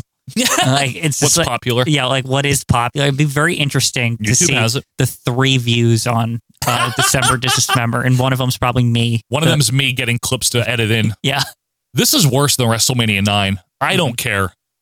yeah. I think it's worse. It's, it's one of the worst things on this list. It is so fundamentally broken because I it's, think we could jack it all the way up to. Okay. Up, Uh, let's go around in your house four. worse than the classic. Your heated Yeah. rival. All right. I, I I think the classic is somewhat more classic. I think the problem here, Quinn, is that it's the fundamental issue. Is it's a WWE version of an E ECW pay per view It's an imposter. with a lot of WWF guys, with Big Show going in as the champion and Bobby Lashley leaving. There's the no fallout is the major issue. with Yeah. it. it's why it's so fucking horrible. I see. This is the thing. Is like I think these three pay per views can contend with it because the fallout is just shitty. It's all 1995, which means the fallout has to be shitty by default. yeah. Um, well, I mean, the fallout of four is in your house four. in your house four is good in a sense because Vince takes the title off Diesel. Okay, then we'll we'll we'll raise You it know what I'm above saying? That It like and, and honestly, four isn't good. Mhm. The main event is really one of the worst things about it. Sean not wrestling, and I'm not blaming him. Well, I am for mouthing off, but I'm not blaming him for getting concussed. Okay, Sean not wrestling is another reason people hate it. The Razor Dean Douglas thing stinks. But ECW December to Dismember, I mean, look at it. look at the Balls Mahoney, Matt Striker people paying teacher for it. match. Yeah, people. It's paid even for got that. its own Dean Douglas on it. Like, so there you go. Um, I I hate the top two, King of the Ring '95 and WrestleMania 11. I can't stand those shows. I may hate WrestleMania 11 more, but recognize King of the Ring as the worst show, if that makes sense. Yes. Do you know what I'm saying? But December to Dismember. See, here's the problem with December to Dismember Yeah. as far as like elevating it above those two Yeah. is that I just don't care about it. Like I recognize it's hideous, but WrestleMania 11 should be better. The fact that it's so fucking horrible is like atrocious to me. Yeah, but The fact that it's like it's it's Okay, the, it's yeah. the absolute like disrespect for the WrestleMania brand after they had just like revived it last year is so annoying. and what about King of the Ring 95? That should be better also, It right? should be, okay. especially with that fucking tournament where it's got Shawn and Undertaker in it, and they're they're like out right away. Yeah. sucks. If we leave this at number three, you might hear an argument that, well, at least WrestleMania 11 has good matches like, you know, Diesel versus Shawn and um, the Razor Jarrett thing. Really? But my argument is the Razor Jarrett thing ends in a DQ and is meaningless. Yeah. And the Shawn Diesel match is not that good. Also, they decided that the celebrity match was the main event, Yeah. um, and not And again- not the wrestling match. Is that a good? i- Is is Bam Bam LT good for a celebrity match? Yeah, but I think that's Does what, it- that's what contributes to Sean and Diesel n- not giving two fucks. No, they give fucks, Quinn. It's just not very good. I mean, they care. Sean cares. He's trying to make a star out of himself. You can't guess. say he doesn't care. I don't know. It, du- it like dulls the. Well, we talked about yeah, it. it like dulls the effect. it's dull because it doesn't close. It's also dull because the dynamic is broken. We Yeah. talked about Diesel would be better off as a heel. he should be. the Sean heel. should be a face. The This crowd is why when wants they to do the that. same thing like a year later, it's a hundred times better. It's a million times better. Yeah. But the ECW December to December Quinn is almost one of the worst things they could have asked people to pay for. In I all agree with that fucking statement. seriousness. Okay, maybe it's worse than eleven, but is it worse than King of the Ring '95? That is a piece of shit, like of legendary proportions. What makes it worse than ECW's December to Dismember for you? I've never seen like something like that with like the s- with with the people it had. Just like the booking decisions are so baffling. At least I can like I can understand why Bobby Okay. Lashley would win. Okay, Like, okay. you know what I mean? Like it's it's tone deaf. King of the Ring Yeah. 95 is very tone deaf, Yeah, right? like, I- Savio Vega the whole show. Yeah. I, I just I don't get it. Kiss my foot. Yeah. Oh, and the main event tag match that I hate. I know. That is a more pointless main event tag match than the Hogan Warrior versus Sh- Slaughter and all them from SummerSlam 91. I don't know how. It's just like King of the Ring 1995 is just something that always has stuck with me. It's just like this just horrible fucking show. Okay. You know what I mean? Let's leave it I at just one. hate it. Yeah, it's bad. Okay. Like December to Dismember.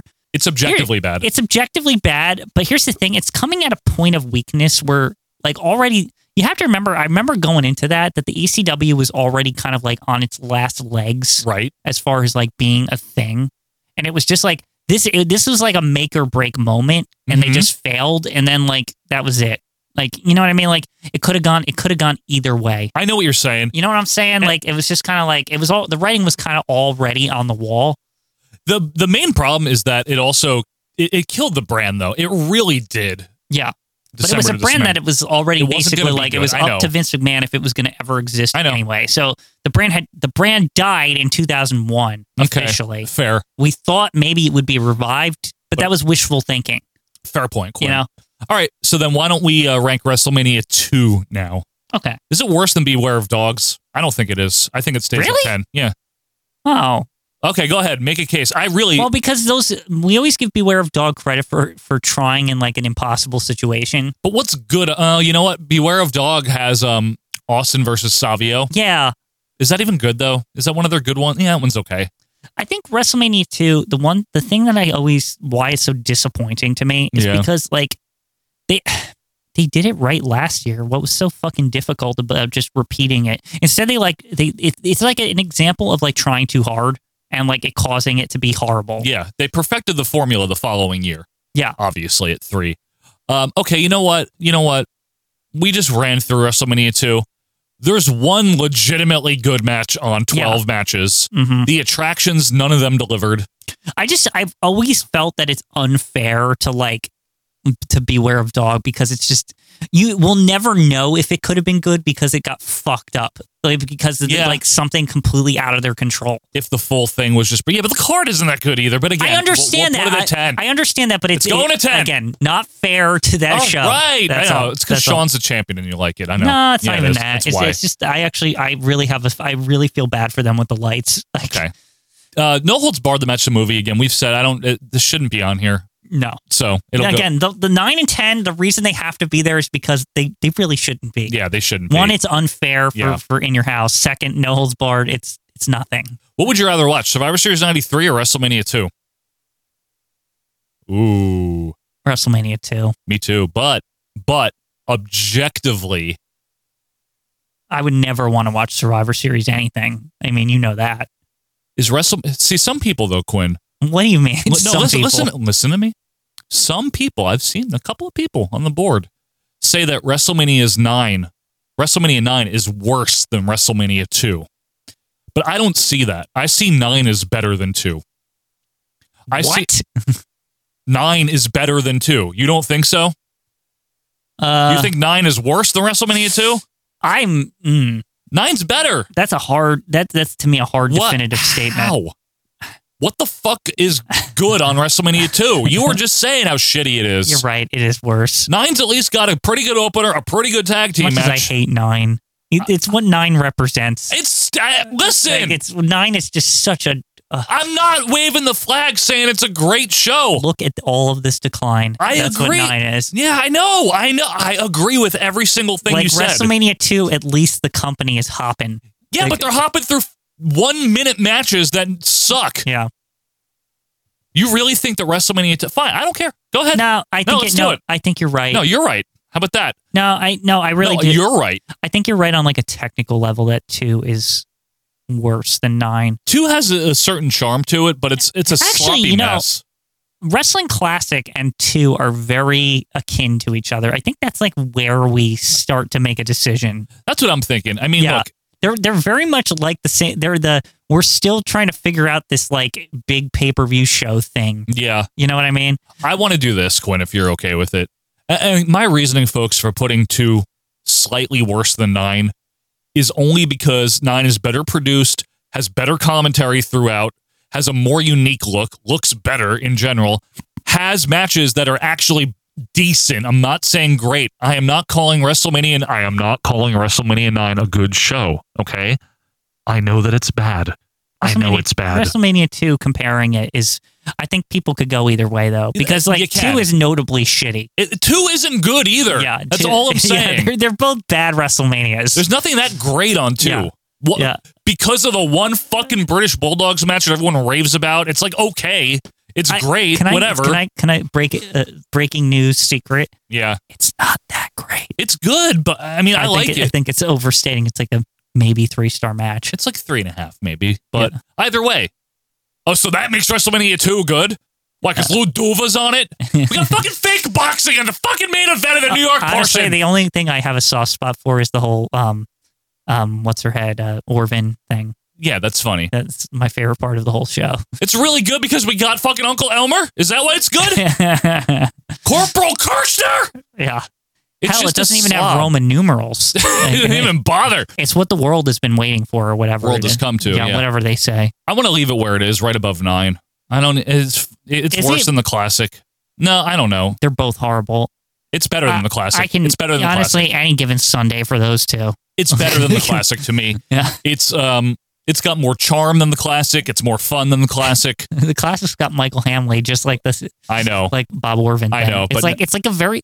It's weird that they're around the same time and the same kind of shit happens. I Very know. awkward, like introduction of something. It's an awkward era. Yeah. Plus, if you want any further justification for me putting a nine better than two, I cannot believe I'm saying this, but at least it has Hulk Hogan winning at the end. I can't fucking believe I'm saying that. But Okay. at least it does. At least it has something. It has something. You know what I mean? Yeah. Hogan Bundy's not that good. Yeah. It's not better than Brett versus Yoko. okay, let's just leave this. I, I'm fine with this. Does it even Look at all this matter? dump Does on any this of this list. all matter? of this list is like all of these things are shitty. It's like hurting my brain to look at it at Yeah. this point. Well, let's run down a couple that didn't make it. I know people like when we do that. Okay.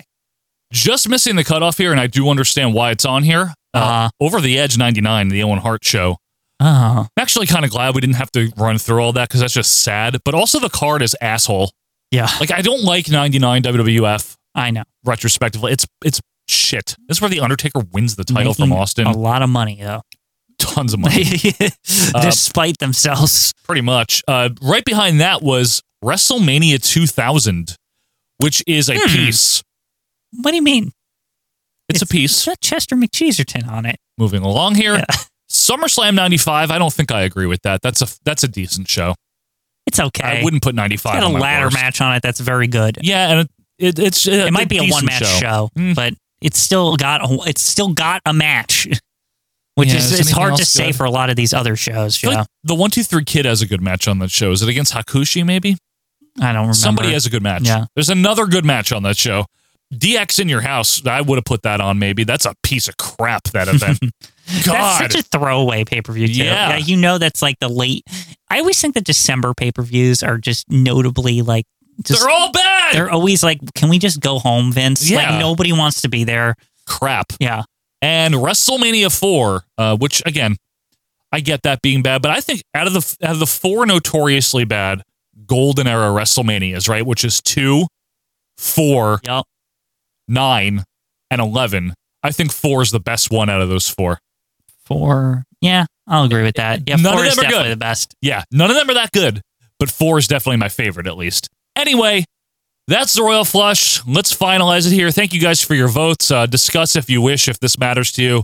This is the worst WWF pay per views officially here. At number one, King of the Ring 95, two, December to Dismember 2006, three, WrestleMania 11, four, In Your House, four, five, Wrestling Classic, six, WrestleMania 2, seven, WrestleMania 9, eight, Survivor Series 93, nine, No Holds Barred, The Match, The Movie, and 10, In Your House, Beware of All the Dogs. That is the worst pay per views. Let us know what you think. Do it on Twitter, do it on Facebook. Do it in the email, whatever you want to do. Just let us know. But Quinn, when we come back, we are taking a detour. We're doing Saturday Night Something, but it's not main event. Live from New York, it's Saturday night. That is coming up right after this.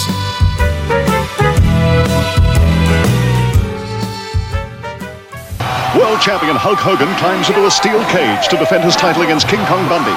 The Intercontinental Champion Randy Savage gives George the Animal Steel a shot at the title. The World Tag Team Champions Valentine and Beefcake go to war against the British Bulldogs.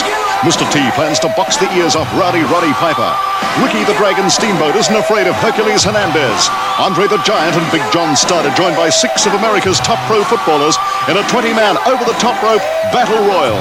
Mr. Wonderful Paul Orndorff takes on the magnificent Baracco. Tito Santana teams up with the Junkyard Dog in the clash with the Funk Brothers. And the biggest hillbilly of them all, Uncle Elmer stands toe-to-toe with the adorable Adrian Adonis. WrestleMania 2 presented by Unbreakable Toyota Hilux. 8.30 Friday. Add to that Championship Wrestling 9.30 Thursday night. Two outstanding nights of wrestling on Channel 10. Hi, this is Jameson. Remember me? Yeah, me neither. You're listening to Our Vantage Point Retro Wrestling Podcast. It's the best. And welcome back, wrestling fans, to our Vantage Point, the Retro Wrestling Podcast, episode 250. Thank you very much for being with us here for all these years or however long you've been here. It's actually been a number of years. I know not 250. We're just, Uh-huh. we like to joke around, but five years? It's crazy. It's been a while, Yeah. so we're so thankful for that. We have a lot of uh, podcast friends that we want to shout out. Here on the finale, we like to shout out a bunch of people here. These are other retro wrestling podcasts that do what we do, which is kind of do it on their own, scrapping through the independent podcasting circuit, if you will. Mm-hmm. They do. No big money here, no no big networks or anything. None of that. But some good shows. Uh, check out Book in the Territory with Mike Mills and his crew. That's the Southern Fried Wrestling. They are the unprofessional wrestling podcast, They of are. course. You can check out Greetings from Allentown, which is a one man show normally, but with GFA Live, you get Keithy. The Keithy edition. And that is, uh, again, old WWF mainly, but other stuff as well. Greetings from Allentown with our friend Petey.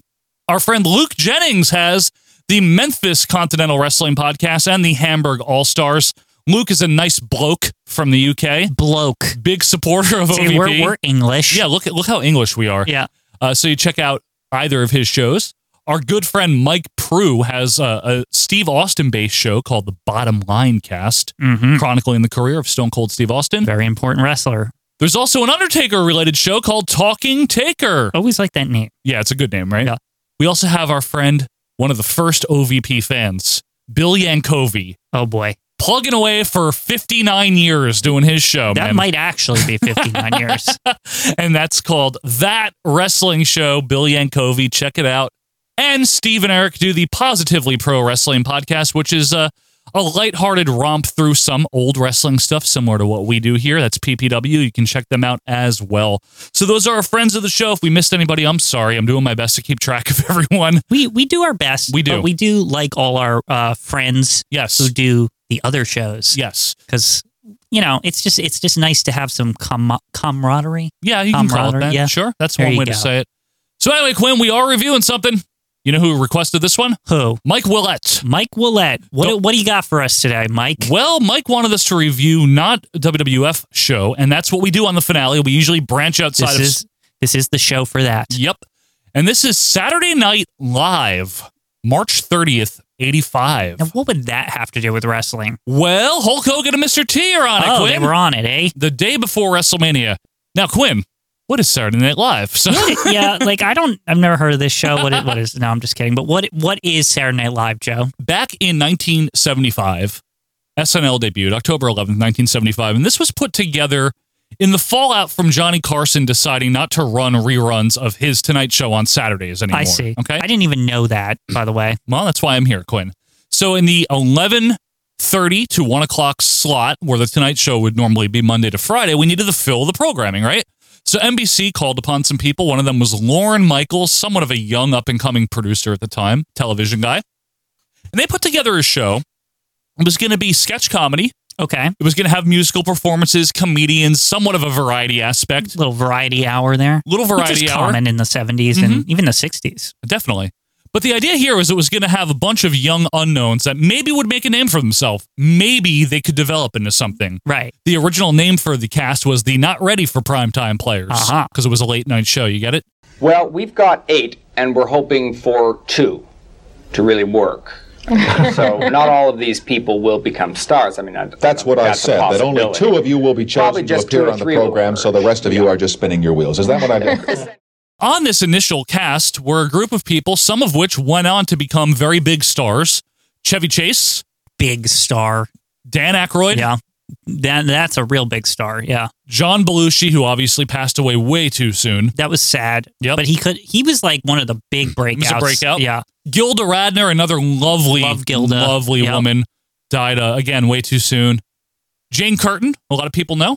Gene Curtin from Third Rock from the Sun. Yep, among Yeah. other things. So, bunch of talented people, and some of them became uh, very notable. Bill Murray joined uh, the following season, the second right. season. A lot of people forget that. That's like Yeah. a that's like a Streisand effect or whatever you want to call it. Mandela? Thing. Mandela. Right. Whatever effect. it's an effect where people think Bill Murray was the first season, but Yeah. I think he was a guest sometimes on the first he season. might have or been something. on it, but yeah. he became a, a cast member the second season. Right. And Bill Murray obviously was a breakout star. And the first few years of the Lorne Michaels led version of SNL was known for having some per, per, pervasive humor, you know, a little edgy, a little revolutionary, a little hip, you know. They were saying things that like were just not said on television back then. Yeah. I guess the thinking was, well, it's late at night. Who the hell's going to see this, Yeah. right? You know what I mean? But the, the a young, a more of a college age and early twenties crowd kind of took hold of this show, Mm-hmm. Yeah. and it kind of became legendary. And it honestly, I feel like that crowd is what made it one of those things that you watch in your early twenties. It's just something you watch, right? Yeah. It had a reputation. This show's for you. Hello, I'm Baba Wawa, and welcome to Baba Wawa at Lodge. We are indeed lucky to have as our guest tonight the greatly respected and world-renowned creator of shuttle diplomacy. Sometimes controversial, but to my mind, a really regular guy. Secretary of State, Dr. Henry Kissinger. And those first five years or so were pretty successful, pretty fun, and pretty well remembered. And then after the 1979 1980 season, some things happened here. Lauren Michaels left, and we had Jean Dumanian come in, and she, uh, well, she guided the show through a big slump and made some changes that were not well received. Charles Rocket was brought in, and he was groomed to be the big breakout star, but he wasn't. Another guy You know, passed he- away, you know, unfortunate circumstances, but You know, the thing is, you say a guy groomed to be, and you say Charles Rocket. I've never heard of Charles Rocket Well, in there my you go. life. Yeah. So- uh-huh. His, his most notable thing was he said fuck on the air. Whoa. Life. I'd like to know who fuck did it. And then I believe he was fired for that. I can't remember, but I've done that before. said fuck on the air? Uh, Yeah. Yeah. I didn't know that. Uh, You didn't fire me for it, though. I didn't. Okay. That's good. Joe Piscopo was brought in around the time. Eddie Murphy became. Yeah. the- Eddie Murphy was probably. The, early '80s, he was the he was the one. He was the bright spot of this era of Yeah. SNL and Joe Piscopo. We're not to even an in that extent. for this. This is No. '85. Like we're the post Eddie Murphy era, right? It's Absolutely. like Yep. that's the thing is there's like a there's kind of like a the Eddie Murphy time period is like the the rebirth a little bit, right? It's Well, ki- it's, kind of like yes the and wrestle. no. It's kind of like the WrestleMania 10. And you know what I'm saying? Like Yeah, the it's, new this, it's gen. this it's this pop He's the within Bret a, Hart. within a slump. Yeah. You know what I mean? That's true. He- That's what I think of Eddie Murphy as like 82 or whatever. Yeah. Eight, yeah. He started, I believe, in 81, maybe even late 80. The I thing can't was, remember. is Eddie Murphy was so damn good that he left like right away. Like it was just like he was such a big deal. He got movie deals right away. He got 48 hours and uh, Trading Places, and Yeah. then obviously Beverly Hills He was there Cop, for and like that was two it. years or something. Yeah. like, eh, like, it wasn't long. It was a few years. Uh, Gilbert Gottfried was a, co- a cast member around this time. A lot of people, right? Now in 1981, okay, Mhm. the ABC equivalent, they had tried to do their own Oh version. God, funny faces or people or whatever it is. It's called Fridays. yeah, fry whatever that is. Yeah. It's shit. Andy Kaufman was on Yeah. it. Michael Richards. Starring Mark Wakefield, Mary Edith Burrell, Melanie Chartoff, Larry Davis. That actually took over in the ratings. Did it over really? SNL because th- again, this, That's poor. this era wasn't good. So Dick Ebersol now, Mr. NBC, he comes in to save Saturday Night Live from the Gene Domanian season, Save. the 80-81 season, right? So Dick Ebersol comes in. And what he did is he remodeled the show a bit. He purged a lot of these people or they left that were there, and he kind of turned it into a more for lack of a better term, conventional humor. Gone was the maybe Offbeat. the offbeat, hip kind of revolutionary humor that SNL of the 70s was known for. Not as edgy, maybe not as smart, This was the sports entertainment of humor. pretty much, Yeah. Quinn. And what what he did for the season that we are in, the 84-85 season, is he brought in people that were already somewhat established rather than using the young up and coming model.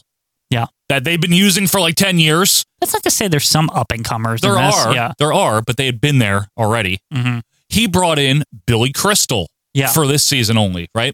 And Billy Crystal was already somewhat of a name by 85. Admittedly, Billy Crystal is probably the best fucking person on this entire cast. Yes. Like without question, he's like Yep. worlds better than Yes. everyone else. He's tremendous. Yeah. They brought in Martin Short from SCTV, who produced bigger stars like John Candy, Mm-hmm. if we among were others. joking, we're like, I know there's probably a lot of Martin Short fans out there, but I think he's like the kind of comedian that is like, while yes, he's talented, he never really had big success. He Like, never connected with me personally. per- me either. And I feel like he's one of those. He's a comedian's comedian. Like he's one. Maybe. He's a guy that probably wrote really, um, very good jokes and like ve- like very revolutionary stuff. Yeah. and was probably appreciated within the industry of comedy. Right. But I think that it's overblown that he was some entertainment legend or something. yeah. Um, like because he he just never really was.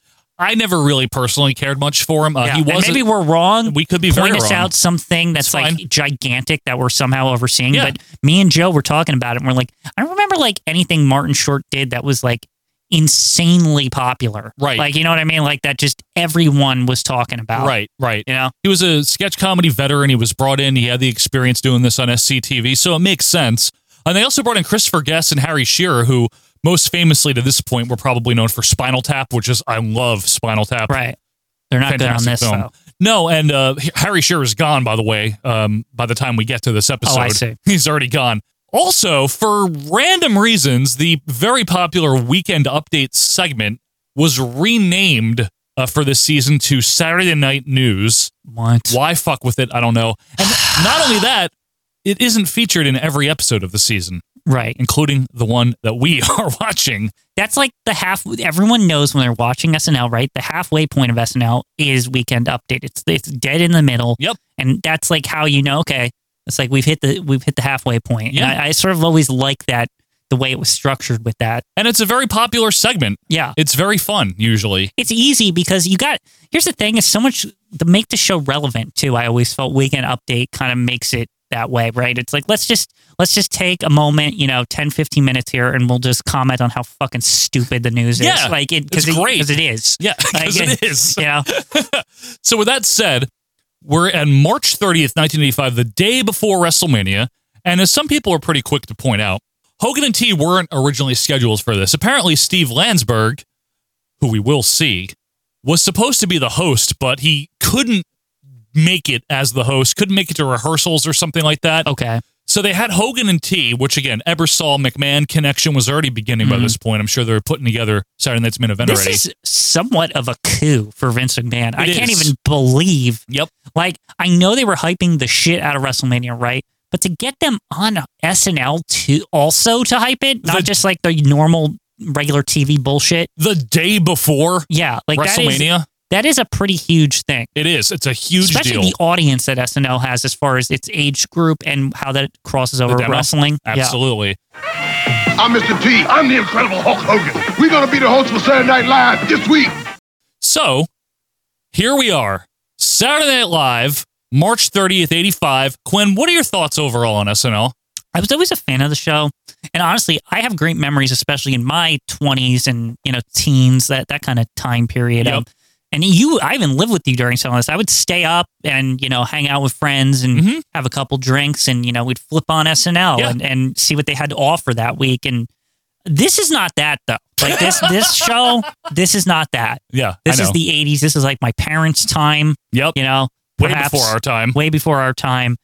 I first saw SNL in the 90s Yeah, as a same kid, here. you know, like Chris Farley and Mike Myers. Mike Myers, that, era. kind Yep. of crew. And Same here. That's the kind of people I remember Yep. when I first got into it. Yep. Um, All of this being said, I've watched old SNLs before. Like I've seen like the 70s ones. Sure. I, I, you know, I've taken a peek. Um, they're very actually hard to digest, honestly. Some of some, them are. some of them back then, Yep. especially those early 70 ones where they have like weird like 60s styles like singers singing folk fucking songs on the on like the I'm like what the fuck why is this on a comedy show That's funny. anyway I didn't know Hulk and T were even on SNL this is like a weird I guess because it was like last minute or something. I don't ever see this talked about very much. It's not talked about too much. You're right Yeah. about that, and neither is this era of SNL for reasons that we will discuss. Yeah, let's but let's see what we got here, right? let's see what we got. Our cold open features Prince, played by Billy Crystal.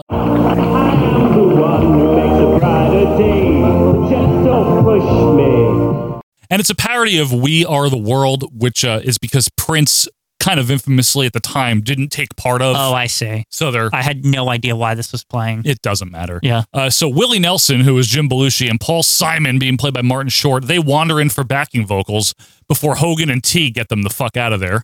And uh, Bruce Springsteen is played by Gary Kroger. He rears his head. He gets choked out by T.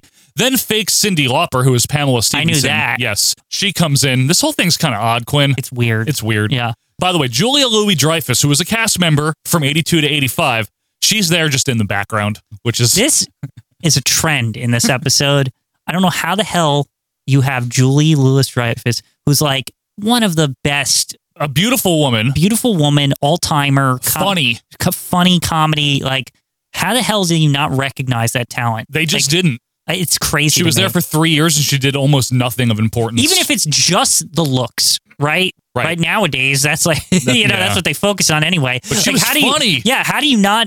Was it like deceptive to them? They didn't think like that she could be funny, maybe that she could be both. Yeah, Because I know that was a problem in the eighties in It- Hollywood. It was, Like, yeah.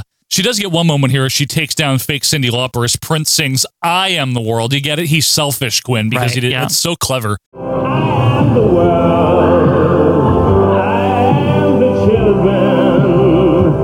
Hogan and T, meanwhile, are just making faces behind Prince. This is very unfunny. Agree. Like it's not, I wasn't laughing. I was just like, I don't know what I'm watching.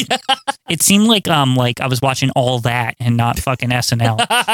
We then cut to the intro here, uh, the intro credits. A cool opening, actually. It features Harry Shearer, like I mentioned. He's gone already. He Yeah. left in January. and, and and Julia over here dressed like Marilyn Monroe, looking all hot. They like she like goes up through Yeah, the, the wind up screen, the dress yeah, thing. wind up the dress, and they lift. They actually like do the cutout kind of way of like lifting her out of the screen. It's cool. Yeah, The opening is cool. Also in the cast here is Gary Kroger. Who? I don't know. Uh, Martin Short. that's cool. Yeah, it is. Yeah. Pamela Stevenson. I don't even know who that It's is. okay. She's in Superman 3.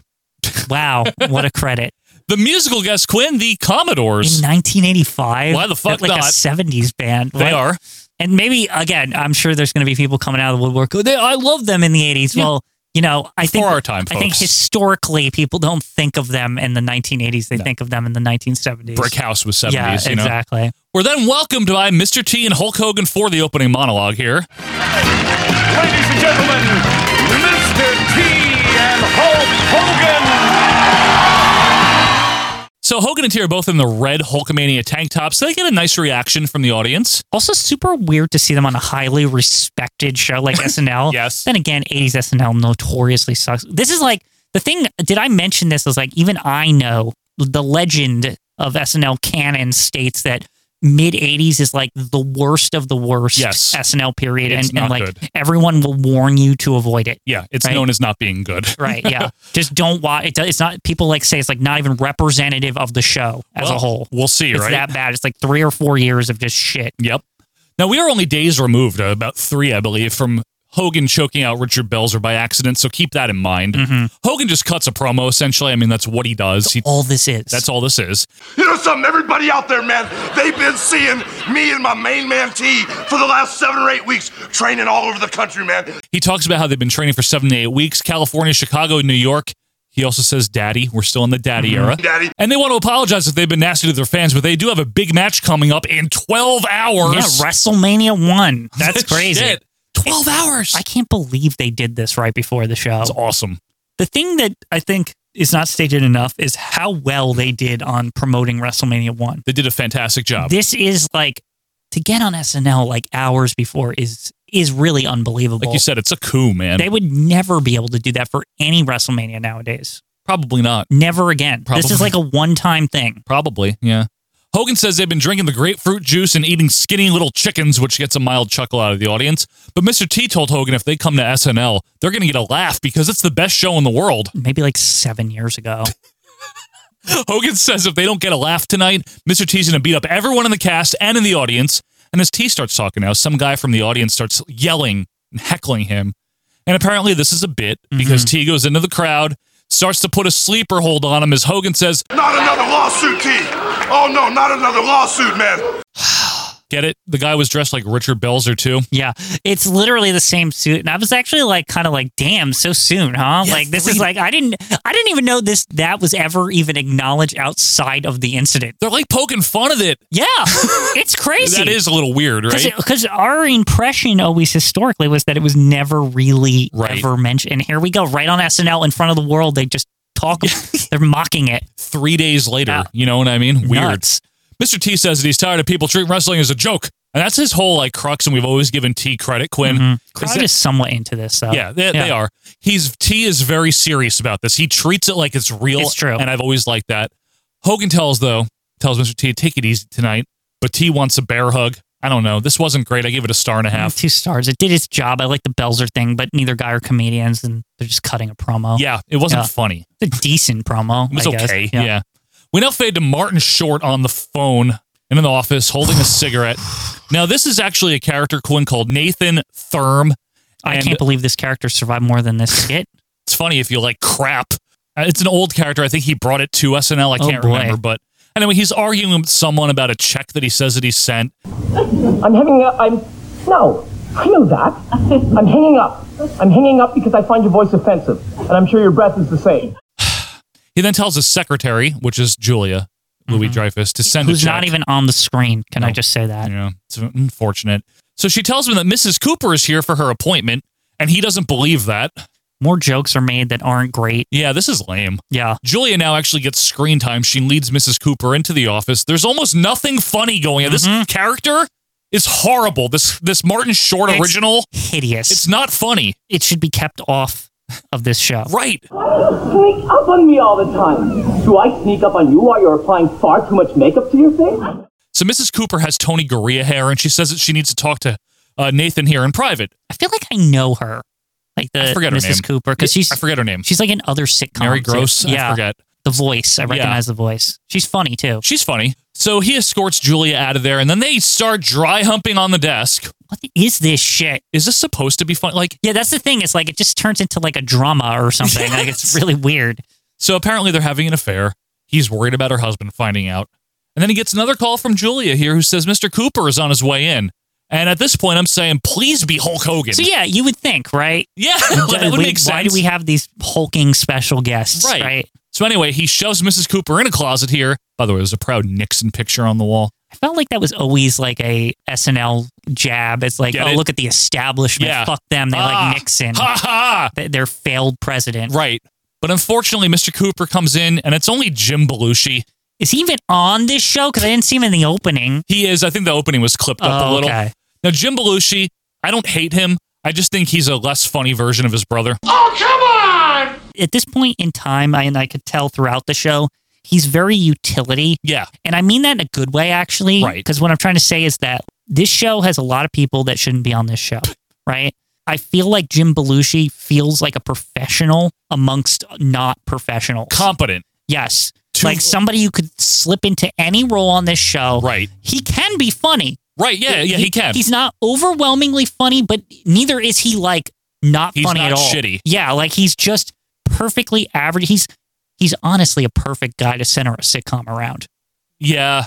He's he's perfect. A middling sitcom that can be on for like five years and get a Yeah. syndication deal. Yes. And that's it. Like never a In ratings hit. fact, They had that in according to Jim. According to and- Jim, and exactly. I'm pretty sure that got syndication and everything. He's perfect for the role. you nailed it with Jim like Belushi. I actually have a weird respect for the guy just because he's like capable of, of like just being he's one of the more serviceable actors in television. There you Like, go. You know what I mean? Very fair. Yeah. So Jim here says he's had um, Nathan followed by a PI for two months, and he knows they're having an affair.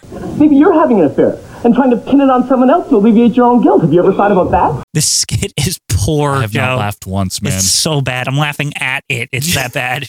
So anyway, Jim Belushi shows a picture of Mrs. Cooper and Nathan making out. And then we get an unnecessary breaking of the fourth wall by Martin Short. I don't know why. Turning to the camera, it doesn't matter. Belushi now pulls out Nathan's monogram tie and letters from the two of them dating back to 1982. Where is the joke? This is like a bad scene from a drama. Uh, seriously, where's the funny part?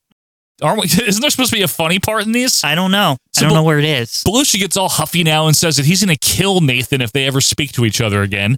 Nathan then tries to talk his way out of it by saying Mr. Cooper, Mrs. Cooper isn't even attractive, and then she barges out of the closet in a rage. Mhm. Anyway, Mr. and Mrs. Cooper here decide to give things another chance, and then they just leave. In all seriousness, what the fuck is this? is that really it? Well, the I guess the punchline here is that Nathan tells Julia to give them a bill for services re- services rendered, you know, like marriage therapy and counseling. Yeah, that's the punchline at the end, and it doesn't hit at all. It's also the way if if that's the punchline, right? It's just like a throwaway line at the end that like not really emphasized. So maybe like half the audience doesn't even fucking understand what just happened. It's really bad. And then we find out that Julia, the secretary, has been listening on the intercom the whole time, and now Right. they argue, and that's how we fade away. wow, Poor, Horrible. absolutely dreadful. I give it a dud. I'm a dud too. Not funny at all. At all. Like not at all funny. No laughs in this one. Next, we go to a living room set where some kid, quote unquote, named Andy, who was played by Gary Kroger, he's arguing with his dad, Jim Belushi, about staying at a summer camp while his parents are away for six weeks. First of all, Jim Belushi's has this like hideous wig on and glasses. But Dad, no one my age goes to camp. Why can't I just stay home? Now look, if you think we're gonna leave you here alone for six weeks while we're in Europe, you're crazy. Can I just say one of my favorite SNL um, recurring bits, and I swear this is on purpose, and it went on for years and years and years. I swear that the costume designer would find the worst wigs just, Maybe. just as like an inside joke. Yeah, 'cause it doesn't matter. This went on for a long time, even into the 90s. Like, remember the 90s, the, the, the ongoing like rib internally seemed to be like the wigs would never stick to their heads. Yes. Like, that was uh, like, I swear that this is just a, like an internal SNL inside joke thing, first could- of all, it like could bad be. wigs. Second of all, his son looks like he's 35 years old. it's Another one of insane. those. And third of all, here, this is like the van down by the river living room set in 1985. It's just like modified, but it's the same. I think you're absolutely right. Yeah. If it's not the exact same, it's very similar, but I Yeah. think it is. Uh, so we hear a doorbell, and it's the camp representative. It's Christopher Guest playing a guy named Mr. Lubar. And apparently, there's a lake over four miles long at this camp. And then he shows them a bunch of pictures. Andy, the son, thinks he's seen this place before. And the dad notices the name of the camp isn't on the brochure. So he asks what it is. And apparently, the name, Quinn, is Crystal Lake. You get it? Friday the 13th. Are they serious? Like, who wrote this? This is bad. I know. What is- That's just a bad, like, What's idea. funny? It's just like a bad idea. I It's know. like- It's like, it's stupid. And they even really pointed out to make Yeah. sure we all know when no It's one like, misses. remember the that joke. movie? Yeah. Like, We're told that they also call it Camp Blood. And Mr. Lubar says, well, yeah, we've had some accidents there, a couple of broken legs, one or two boating accidents, series of decapitations. You know, normal camping kind of accidents. You know, a couple of broken legs, uh, one or two boating accidents, and a series of decapitations. by the way, the delivery on all this is bad. Oh, yeah. It's like, it's super dry and straight. That's what she said. Oh shit, look at me, I'm funny. I could have been on SNL in the 80s too. America. Fuck yeah. Send your cards and letters to me, Sharon the funny fucking robot. Care of Ogden, Utah. Eat my ass with syrup and butter and whatever the fuck else you want. Lick my pussy. All right, Sharon. That's enough. We continue to meander around the sketches. Andy sees a decapitated head in one of the pictures. Mr. Lubar says, you know, well, we've had a discipline problem there. One of our staff members named Jason, but they just can't kill him. He doesn't seem to die. End this! It's horrible, Joe. I know. So his dad, Jim Belushi, sends Mr. Lubar out of there, and Mr. Lubar gets all sad, but then we hear the creepy music and he gets all mad, opens the door, and Jason walks in. And then we get like a comic hair flip effect on the family as it's Hulk Hogan as Jason wielding an axe, and then we just fade away. I give it a half star for existing. Dud. Absolute dud. Way too long, mediocre punchline. It is. Hogan had no lines, no You funnies. Mm-hmm. just looked at them and that the bad wigs is the punchline. Like literally. it's so bad, man. Oh my goodness. That was really bad. Another bad one. But it is now time for Fernando's Hideaway. Now, this is Billy Crystal, of course. Mm-hmm. So he tells the audience, You look marvelous because 1985, and that's Uh-huh. a very popular thing that he said. Thank you, darlings. I gotta tell you, you look marvelous right off the bat. So this is a parody of a real actor named Fernando Lamas. First of all, the father of um, Lorenzo Lamas, you might remember, Mm-hmm. but also he was the inspiration for the most interesting man in the world character. I see. Now with Fernando today is Hulk Hogan and Mr. T. And he says Hulk Hogan's 310, Mr. T is 220, the biggest hole in their hideaway since Orson Welles was there alone. Ah, the French champagne. Fernando tells him they're so big, and he asks Hogan if he works out, all deadpan. Yeah. And Hogan says, Well, darling, I do train every day. And then he wiggles his pecs for fun. Mr. T, by the way, this is funny. He slyly moves Fernando's coffee mug for literally no reason, and Fernando moves it back. So this is actually funny. So yeah, here's the thing: is you can tell that everyone's having fun here, and Billy Crystal's just a professional, and he's very, very good. He's at, very like- good. In fact, Billy Crystal might be at like the peak of his powers right now, as far Yeah. as like a, a comedian in the industry. Yeah. No matter what he does, it's just funny. He was very, very, very funny. Uh, Fernando asked Mr. T if he was upset about the Academy Awards, and T says that he's mad for not getting the Emmy on the A team. And Fernando's all, yeah, and you rip the head off and say, I love you, fool, or whatever you say. I know you're marvelous on the 8th. I love to look at the Emmy and like rip the head off and go, wow, you know, I love you, fool. Whatever you said, you know what I'm telling you? And then Mr. T might actually break character to smile here. Well, this is the first time because the, the yeah. But then he scowls again. Yeah. And Fernando says, "You must be cranky because of your bad haircut." We now switch back to Hulk Hogan.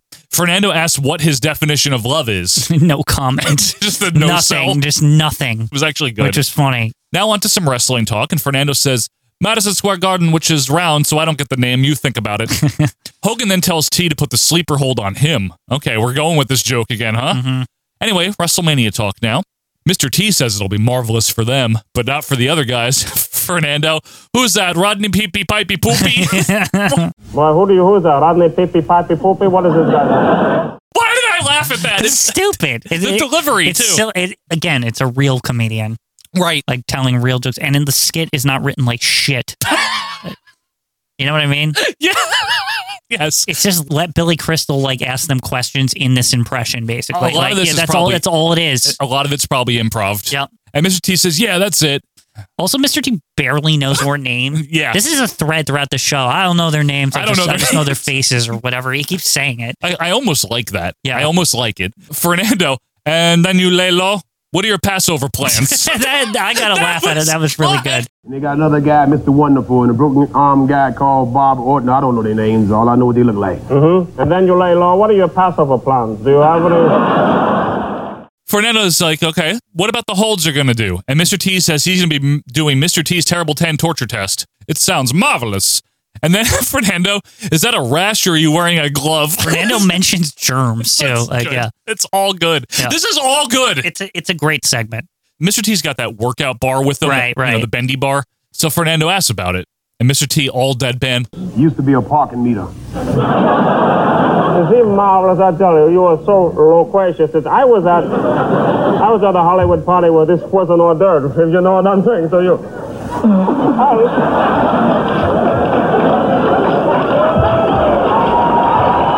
that was very very good. Good. Very excellent. So T starts to laugh. This He- this cracks everyone. That line. Yeah. He regains his composure, but Hogan just can't help it. Yeah, he's, he's, cracking done. Up. He's he's done for like the rest of the thing. Like it- Billy Crystal got them. and then he improvs this clearly. He's like, you know, when you laugh, your little things that go a bouncy, bouncy, bouncy. Everyone's just laughing for yeah, real. it's really good. Billy Crystal rules. He's so good. very good in this segment. and then uh, Fernando here about Hogan's pecs. He's like, Yeah. do they have names or what? Do, do they have names, or what do you do with this guy? Aren't they? and then he's like, you're the world's champion. I've got to ask you, do you want to direct or I- that- Again, excellent. The non sequiturs? Yeah, that- it's, it's it's just he's very good. He's very good. Fernando then bids us good night. This was great. I give it three and a half. Three stars, pretty good. Really made me laugh. Yeah. Actually, Actually This funny. is the best thing on the whole thing. Agreed. With one hundred percent. One hundred The percent. rest after this is unbelievable. like how much of a drop off. Oh, it drops, man. Yeah. We now get a House of Shame, which is supposed to be like one of those serious news segments, Yeah. you know. It's Pamela Stevenson here welcoming us to part eight of their series on the American penal system.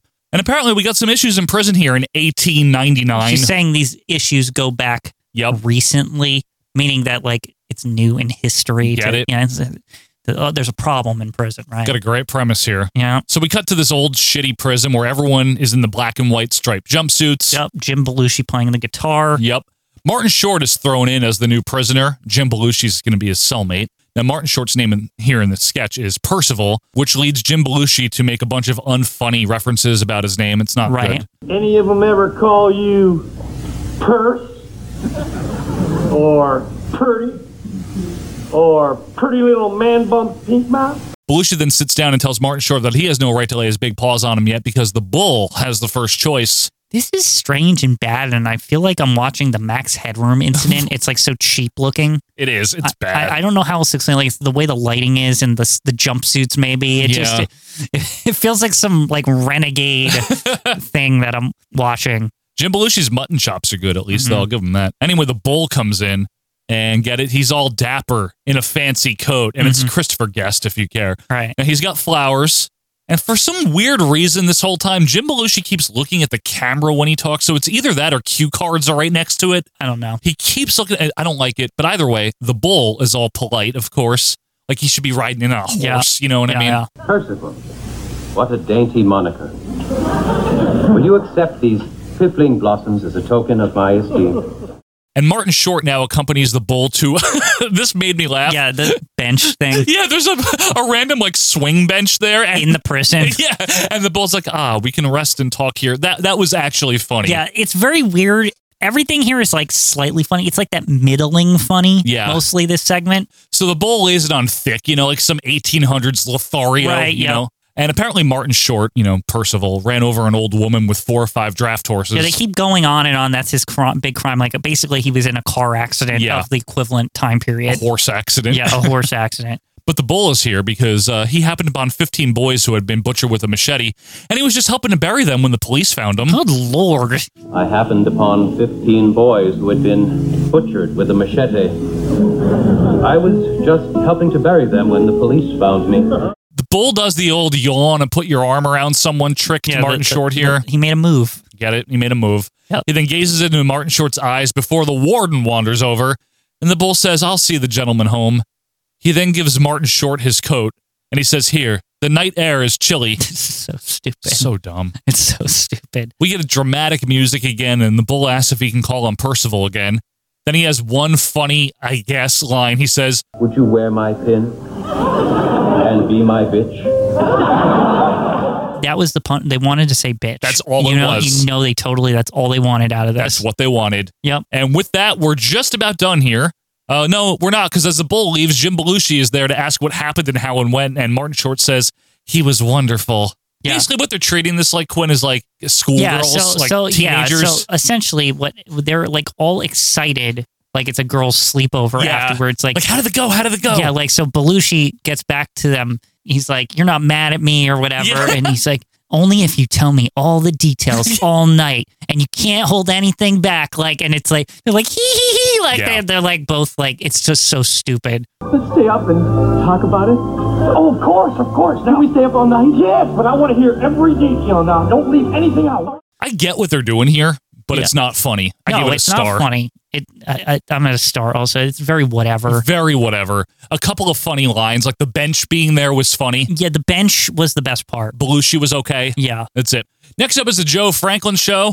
So, okay, context on this one. This was a parody of a real show hosted by the real Joe Franklin, and it was on forever from like the 50s till the 90s. Well, the excitement is mounting today and mushrooming and snowballing and skyrocketing. We're going to find out today what is ham radio all about. Uh, he basically had a wide variety of guests from all sorts of things in entertainment. Some big stars, some nobodies. I didn't even know this was real. Yep, and it's another Billy Crystal character, a recurring one on this. And I already like it better because it's Billy Crystal. Mhm. So Billy Crystal's here. He's like, this is sponsored by Hoffman Beverages, Martin Paints. It ain't just paints. Um, Matzos by Strites for the unleavened experience of a lifetime. and Raymond Burr's Nipple Rouge. and that gets a good laugh even from me because it's just so ridiculous. Yeah, Like just the wordplay, you know. nipple rouge. and welcoming a new product from a celebrity superstar. This is Raymond Burr's Nipple Rouge.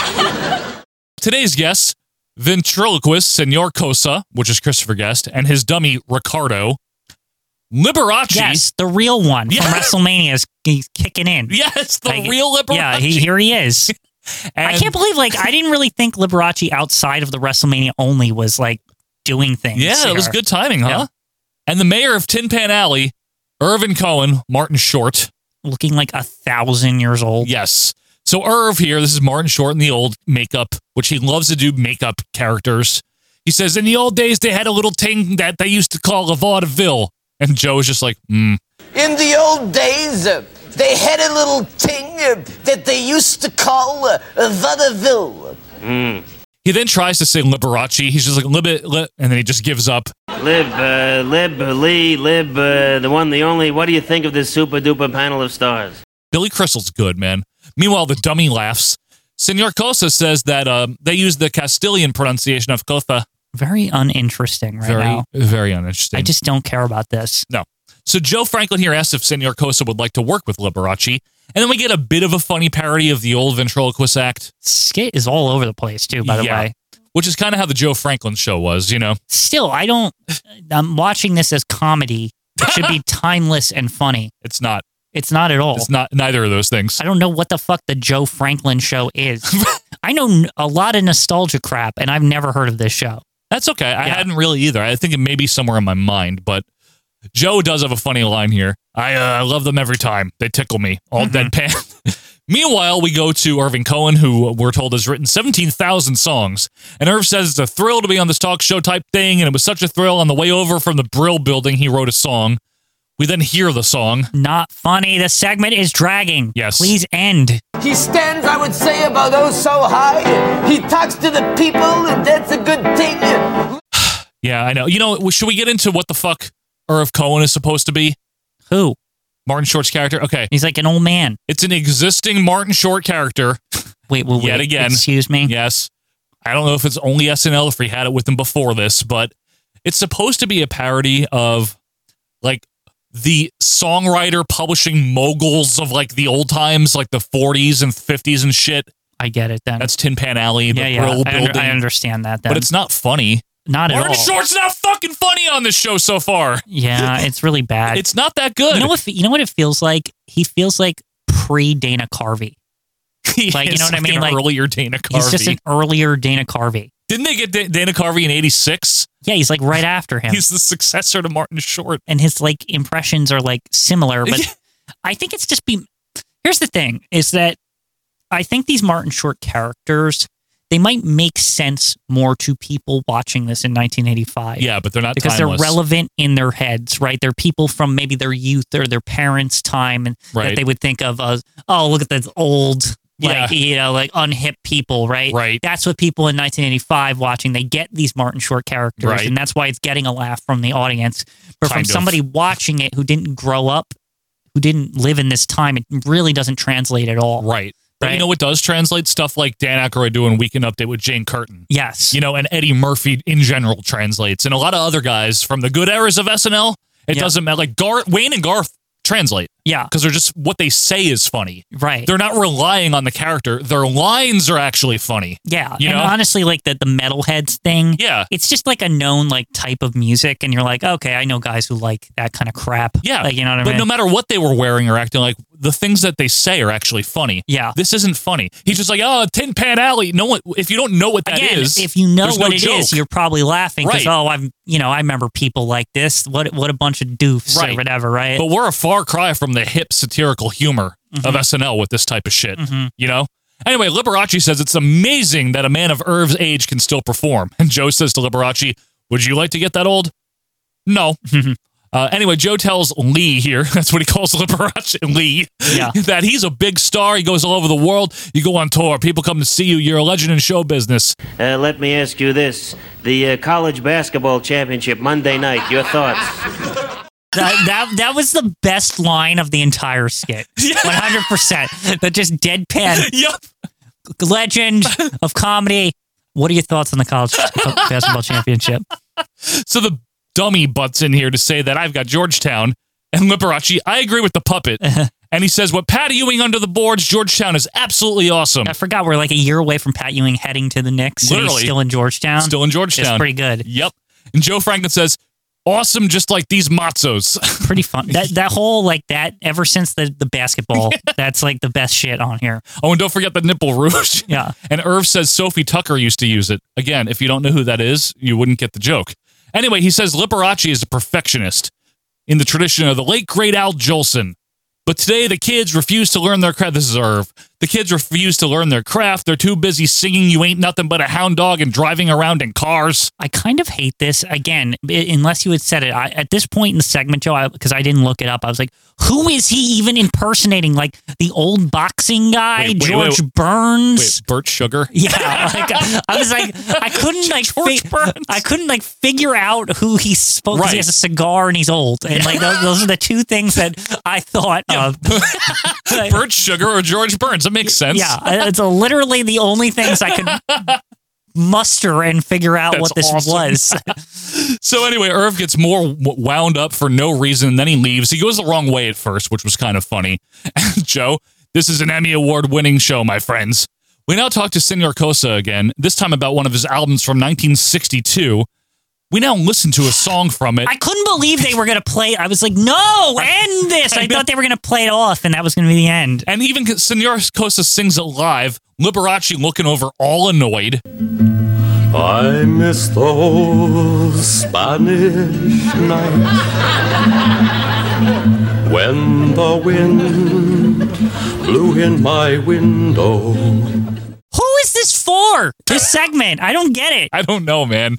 The camera, this is very funny. During the singing of the song, This was funny, yes. Again, Billy Crystal. Yep. The camera just pans over to, to Joe Franklin at the desk, reading the Hoffman beverages can for literally no reason. Yeah, like he's reading a box of cereal or something because he's bored. and then it just quickly pans back over, and then the song ends, and then Joe with another great line. This again, another good line. Yeah.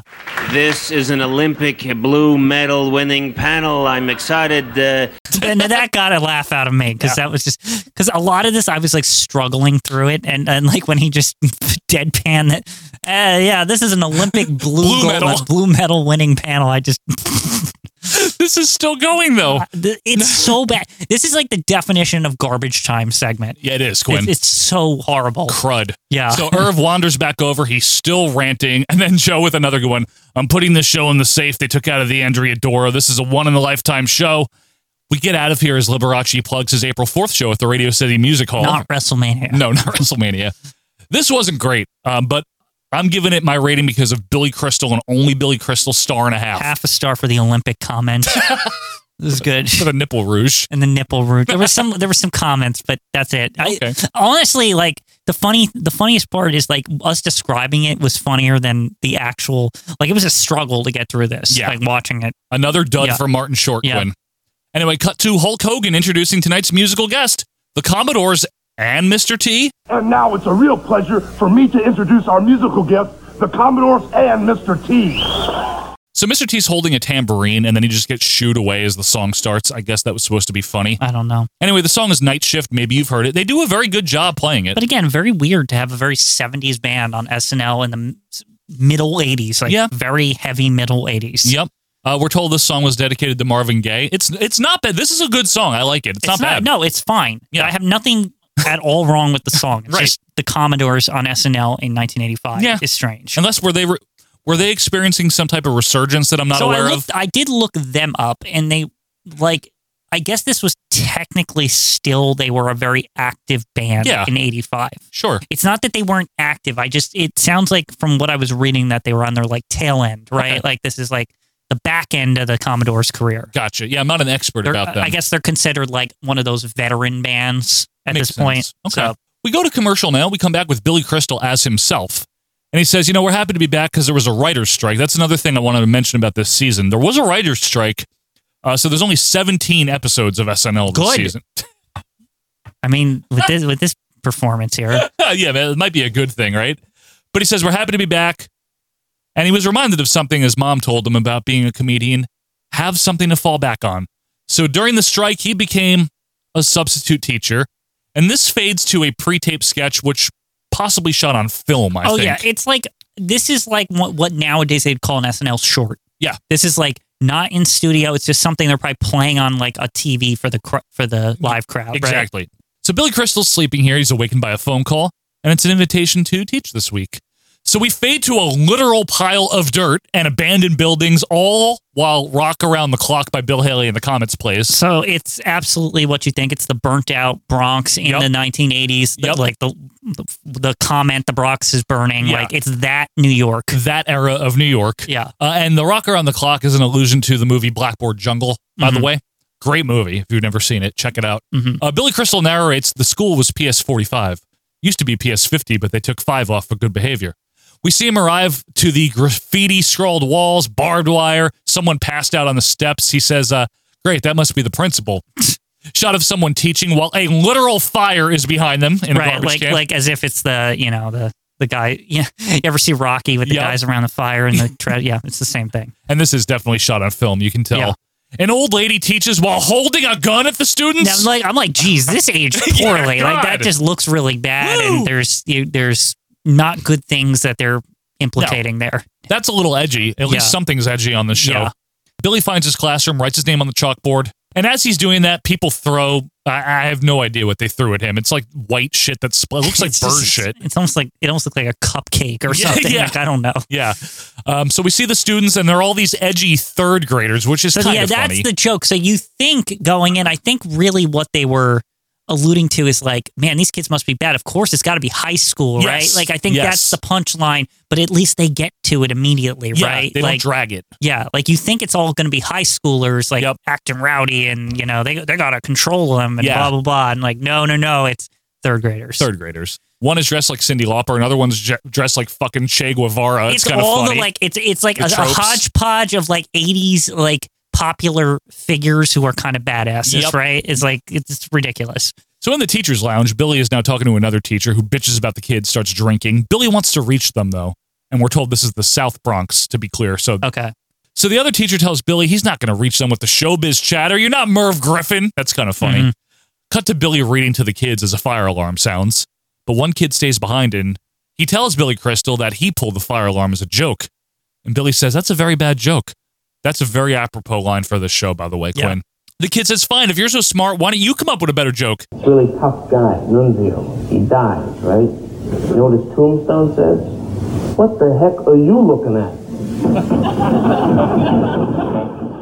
now it's lame yes and on the kid purpose. thinks it's lame Yeah. but this leads to Yeah, we get- things this is good. We get a montage now, like movie style, Uh-huh. of Billy walking around the whole day trying to make the kid laugh. he's while the- basically keep, he's trying to make a better joke Yeah. right so they're, they're essentially they're going to joke school here right like that's kind of the that's kind of what they're going for and there's hot swing music playing over Yeah. it. It's cool. And he finally gets the kid to laugh. Right. And then Billy says he realizes the key to survival is to throw away the books and go with what he knows.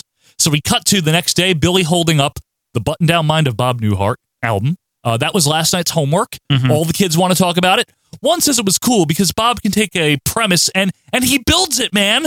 It's cute. I like this segment now a lot like it turned into like now he's like friends with the kids and all good. this yeah it's excellent So we now review a Bill Cosby album, followed by an Eddie Murphy album, and the kids are arguing about if Eddie Murphy's ever going to get the profanity out of his system. It's it's funny. like all intellectual like Yeah. like it's it's becoming like a like actor studio kind of thing like you know what i mean He's funny, but he's much too, uh, dirty. Yeah, but it's very polished. Yeah, but that ain't everything. Say something without using dirty words. It's a nice play on that old trope, you know, the teacher that goes there to whip the kids into shape, and then they become they become his friends heart of gold that Like- kind of thing like Blackboard Jumble, To Sir with Love, all those fucking movies, you know. dangerous minds Yep, and- Dangerous Minds, another one. Anyway, we now cut to Billy Crystal now setting up a scenario for the kids about all right, one of you's going to be a comedian at the MGM Grand. Another one is that guy from Oklahoma City who had too many drinks. So we do like the sketch where the kid gets does his comedy, he gets heckled, he argues back, everyone loves it. But the other teacher wanders in and lets uh, Billy Crystal know that he just got a phone call. The writer's strike is over. He's wanted back at work right away. Billy takes his coat, tells the kids he's got to go, and then the voiceover says, You know, you do need something to fall back on. And as Billy Crystal's in the hallway leaving, that kid, the one with the joke, throws some shit at them. Billy Crystal turns around and he says, Mr. C, you look marvelous. good i Good. like the callback there yeah excellent Mr. C, you look marvelous. So this was cute. It was decent. I gave it three. Three stars. I was a little skeptical because like I, I thought, oh god, this is going to come off really, really bad in 2021. But it took like a turn for the better, and I liked it. It's not even really SNL theme though, No. but it's a decent short. Decent Like, short. yeah. It could have been on any show. Right. You know what I mean? Any Billy Crystal, anything. A special, you know what I mean? At the Emmys or whatever the fuck Mm-hmm. Yeah. he hosts. Anyway, Mr. T and Hogan now introduce Steve Landsberg. We mentioned him earlier. He was supposed to be the host, but then he got sick, he says, but now he's better. I don't, I'm not, he's still here, so I'm not sure I completely understand. Also, who the fuck? who is this guy? It's from on the show uh, Barney Miller. I didn't watch Barney Miller. Me neither. It was on before we were born. It was one of the Guys, Doesn't like I matter. know a bunch of people are going to come. "Uh, well, You don't know Barney Miller? Like we were born like when this came out. Yeah. Like yeah, like Yeah, it's like true. we were born then. Like, so we weren't really capable of watching these shows. I mean, we know our fair share of stuff from well before our time, but not Right. everything. We can't watch everything. I mean, I've like seen. I like Mama's Family for no. I don't know it's- why. It's a great show. It's not. I've seen Barney Miller. Just I'm not like an expert. I've seen episodes of it. It's a Mhm. police procedural comedy, and it's dry and it's okay. Mhm. But anyway, this guy here does some stand up. I'm gonna just dump some of it in. I'm not gonna recap stand up. You guys just decide for yourself if it's funny or not. Yeah, I don't even want to comment on it because I don't care. he gets applause, and I don't know why. It's like really whatever. It's not that good, man. Yeah. But I do, I do fly all over the country, all over the world. I, I travel. I'm on the road all the time. There's certain cities that become you have. I, Nashville was great. I was in Nashville recently. Went to the Country Music Hall of Fame. Not one Jewish country singer. you will never hear a guy go. She left me. She took the tractor. We now cut to Rowdy Roddy Piper and Bob Orton at the WWF backdrop. This is cool. Yeah. Like they're just in the WWF zone. Like It's just, just Gene's not there. Good. Yeah. Come on in, Glasgow, Scotland. Yeah. Anyway, Piper calls up Mr. T and he asks who we think he is. Superfly Jimmy Snuka? Are those chains there to impress somebody? Down with all these pretty gold chains around, uh, trying to impress somebody. Is that what you're trying to do? Huh? They laugh at everything Piper says, which is very telling about how the general audience would feel about wrestling. Yeah. They're like, oh, it's funny. Yeah. They don't think Piper's a bad guy. They're like, oh, that's funny. So I can't. Yeah, I can't tell if that's a good thing or bad thing. It's a, it's a I- I- bad thing, technically. But I also think it might be a good thing because it g- speaks to how entertaining Roddy Piper was to, True. to a mainstream True. audience at the in this time period. You know what? You're okay. That's the one You're thing right. I want to say about. You know it. what? You're Yeah. right about that. And it's no wonder that Hollywood came calling, right? Good point, Quinn.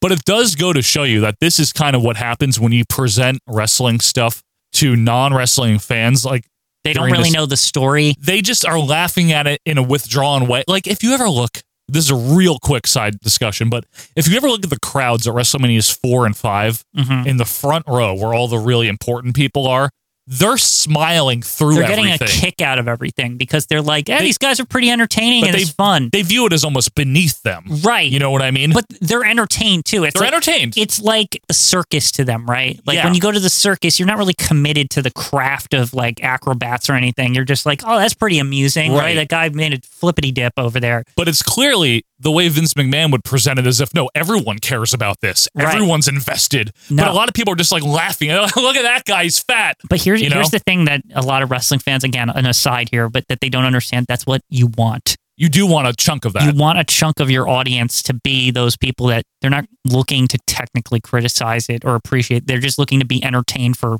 a half an hour or Right, something, or an hour or whatever. You Yeah. know, and they're watching your program. Yep. Yeah. Yeah, there is a market for that. Yeah. But anyway, Piper uh, says that he and Paul Orndorff and Bob Orton are proud that they never had to come from the projects. Talk about coming from the projects, huh? Talk about co- Paul Orndorff, Mr. Wonderful, and myself. We're proud that we never had to come from the projects. Piper ends with, You should be lucky to say hi, I'm Mr. T alive on Saturday night. And of course, the crowd laughs Right. at the supervillain as we fade back to Hogan and T. Mr. T plugs WrestleMania again tomorrow, tells everyone to see it on closed circuit because it's sold out. And then Mr. T leaves. Mm-hmm. Hogan goes into Hogan promo mode, which he he's good at This here. is why he's here. yeah, he's like, You got to buy it on closed circuit, daddy. You know, Yeah, and all he that says stuff. all the lines. He, He's- he gets everything in, and he's compelling. Closed circuit TV tomorrow. The whole world's watching. WrestleMania, Madison Square Garden. Be there. So anyway, we go to break one more time. We come back with the cast signing off. Liberace's flanking Hogan and T. I always like the SNL closing. I don't know about you. I always like this, like, ah, we did it. We got through this shit. Yeah. Uh, you know. Yeah, we made it. yeah. Well, anyway, this was a well. Uh, ooh, there's a reason. There's a reason Saturday Night Live is not known for being particularly good in the first half of the '80s. Mhm. Now, this one was very much the Billy Crystal show.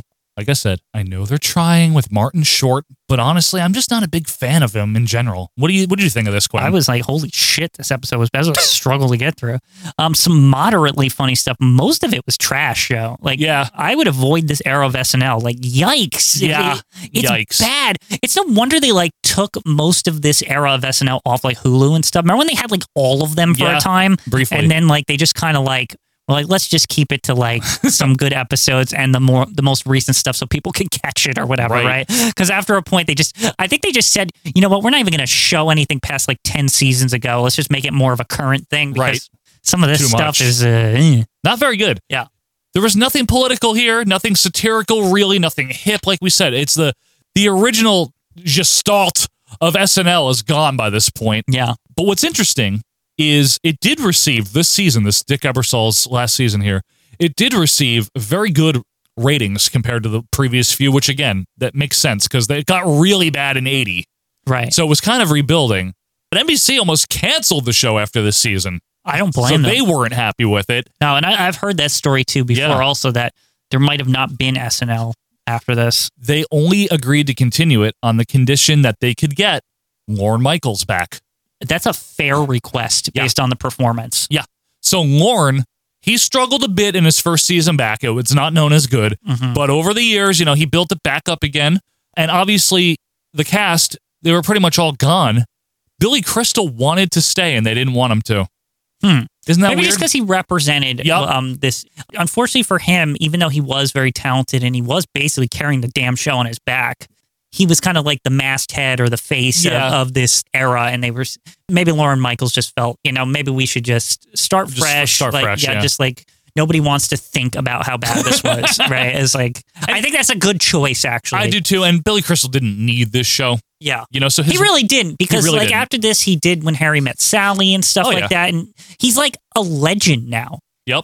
I will say also, I think Mr. T and Hogan did a very good job with what they were there to do. I agree. I wish they were in sketches, but they weren't. They were just kind of doing wraparounds and Other than stuff. Fernando, which was the is best tremendous. sketch. Yeah. Yeah. They were in the best sketch. They were in the best sketch, at least. So, folks, if you can track this one down or if you can't, let us know and you want to check it out. It's a definitely an interesting period of time for SNL. Mm-hmm. Very different ethos than there had been previously in the 70s. You might but not even recognize it as an Yeah. SNL. It's really weird. It is weird.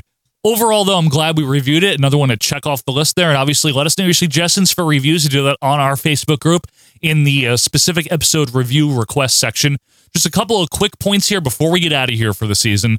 Thank you for being with us all of these episodes. Thank you for your support. Thanks for interacting with us. It means a lot to us. We're really happy to do this show for you guys. Thank you for another wonderful season. If you want more of what we do or you just want to support us, we would appreciate it. You can do that at Patreon, patreon.com slash OVP podcast. Again, my suggestion is try it out just for the rest of December. Cancel it before the new year if you don't like it and it's not worth it.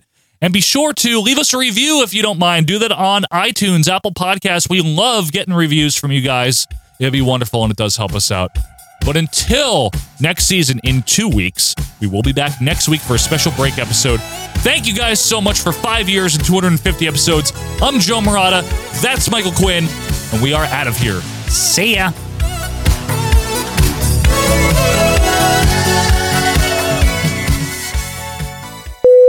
Without this Brett Kid match, this is dope.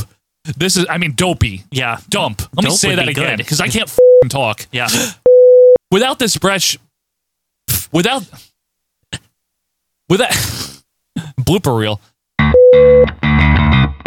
They have a um, they have a, a search bar over at facebook.com is seafood. oh my god. Sorry. I'm going to edit a lot of that out, but. What? It's not horrible. Oh, sorry. Re- I thought you said WrestleMania 11. Oh, no. WrestleMania 9. Is that. Why are we talking about WrestleMania 9? Because that's what's on there.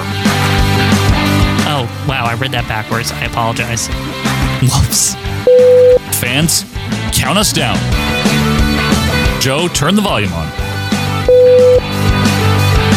podcast. Thank you guys so much for being with us here for episode number 246, coming to you Monday, November the 8th, 2021. We're here to romp you through the world of retro.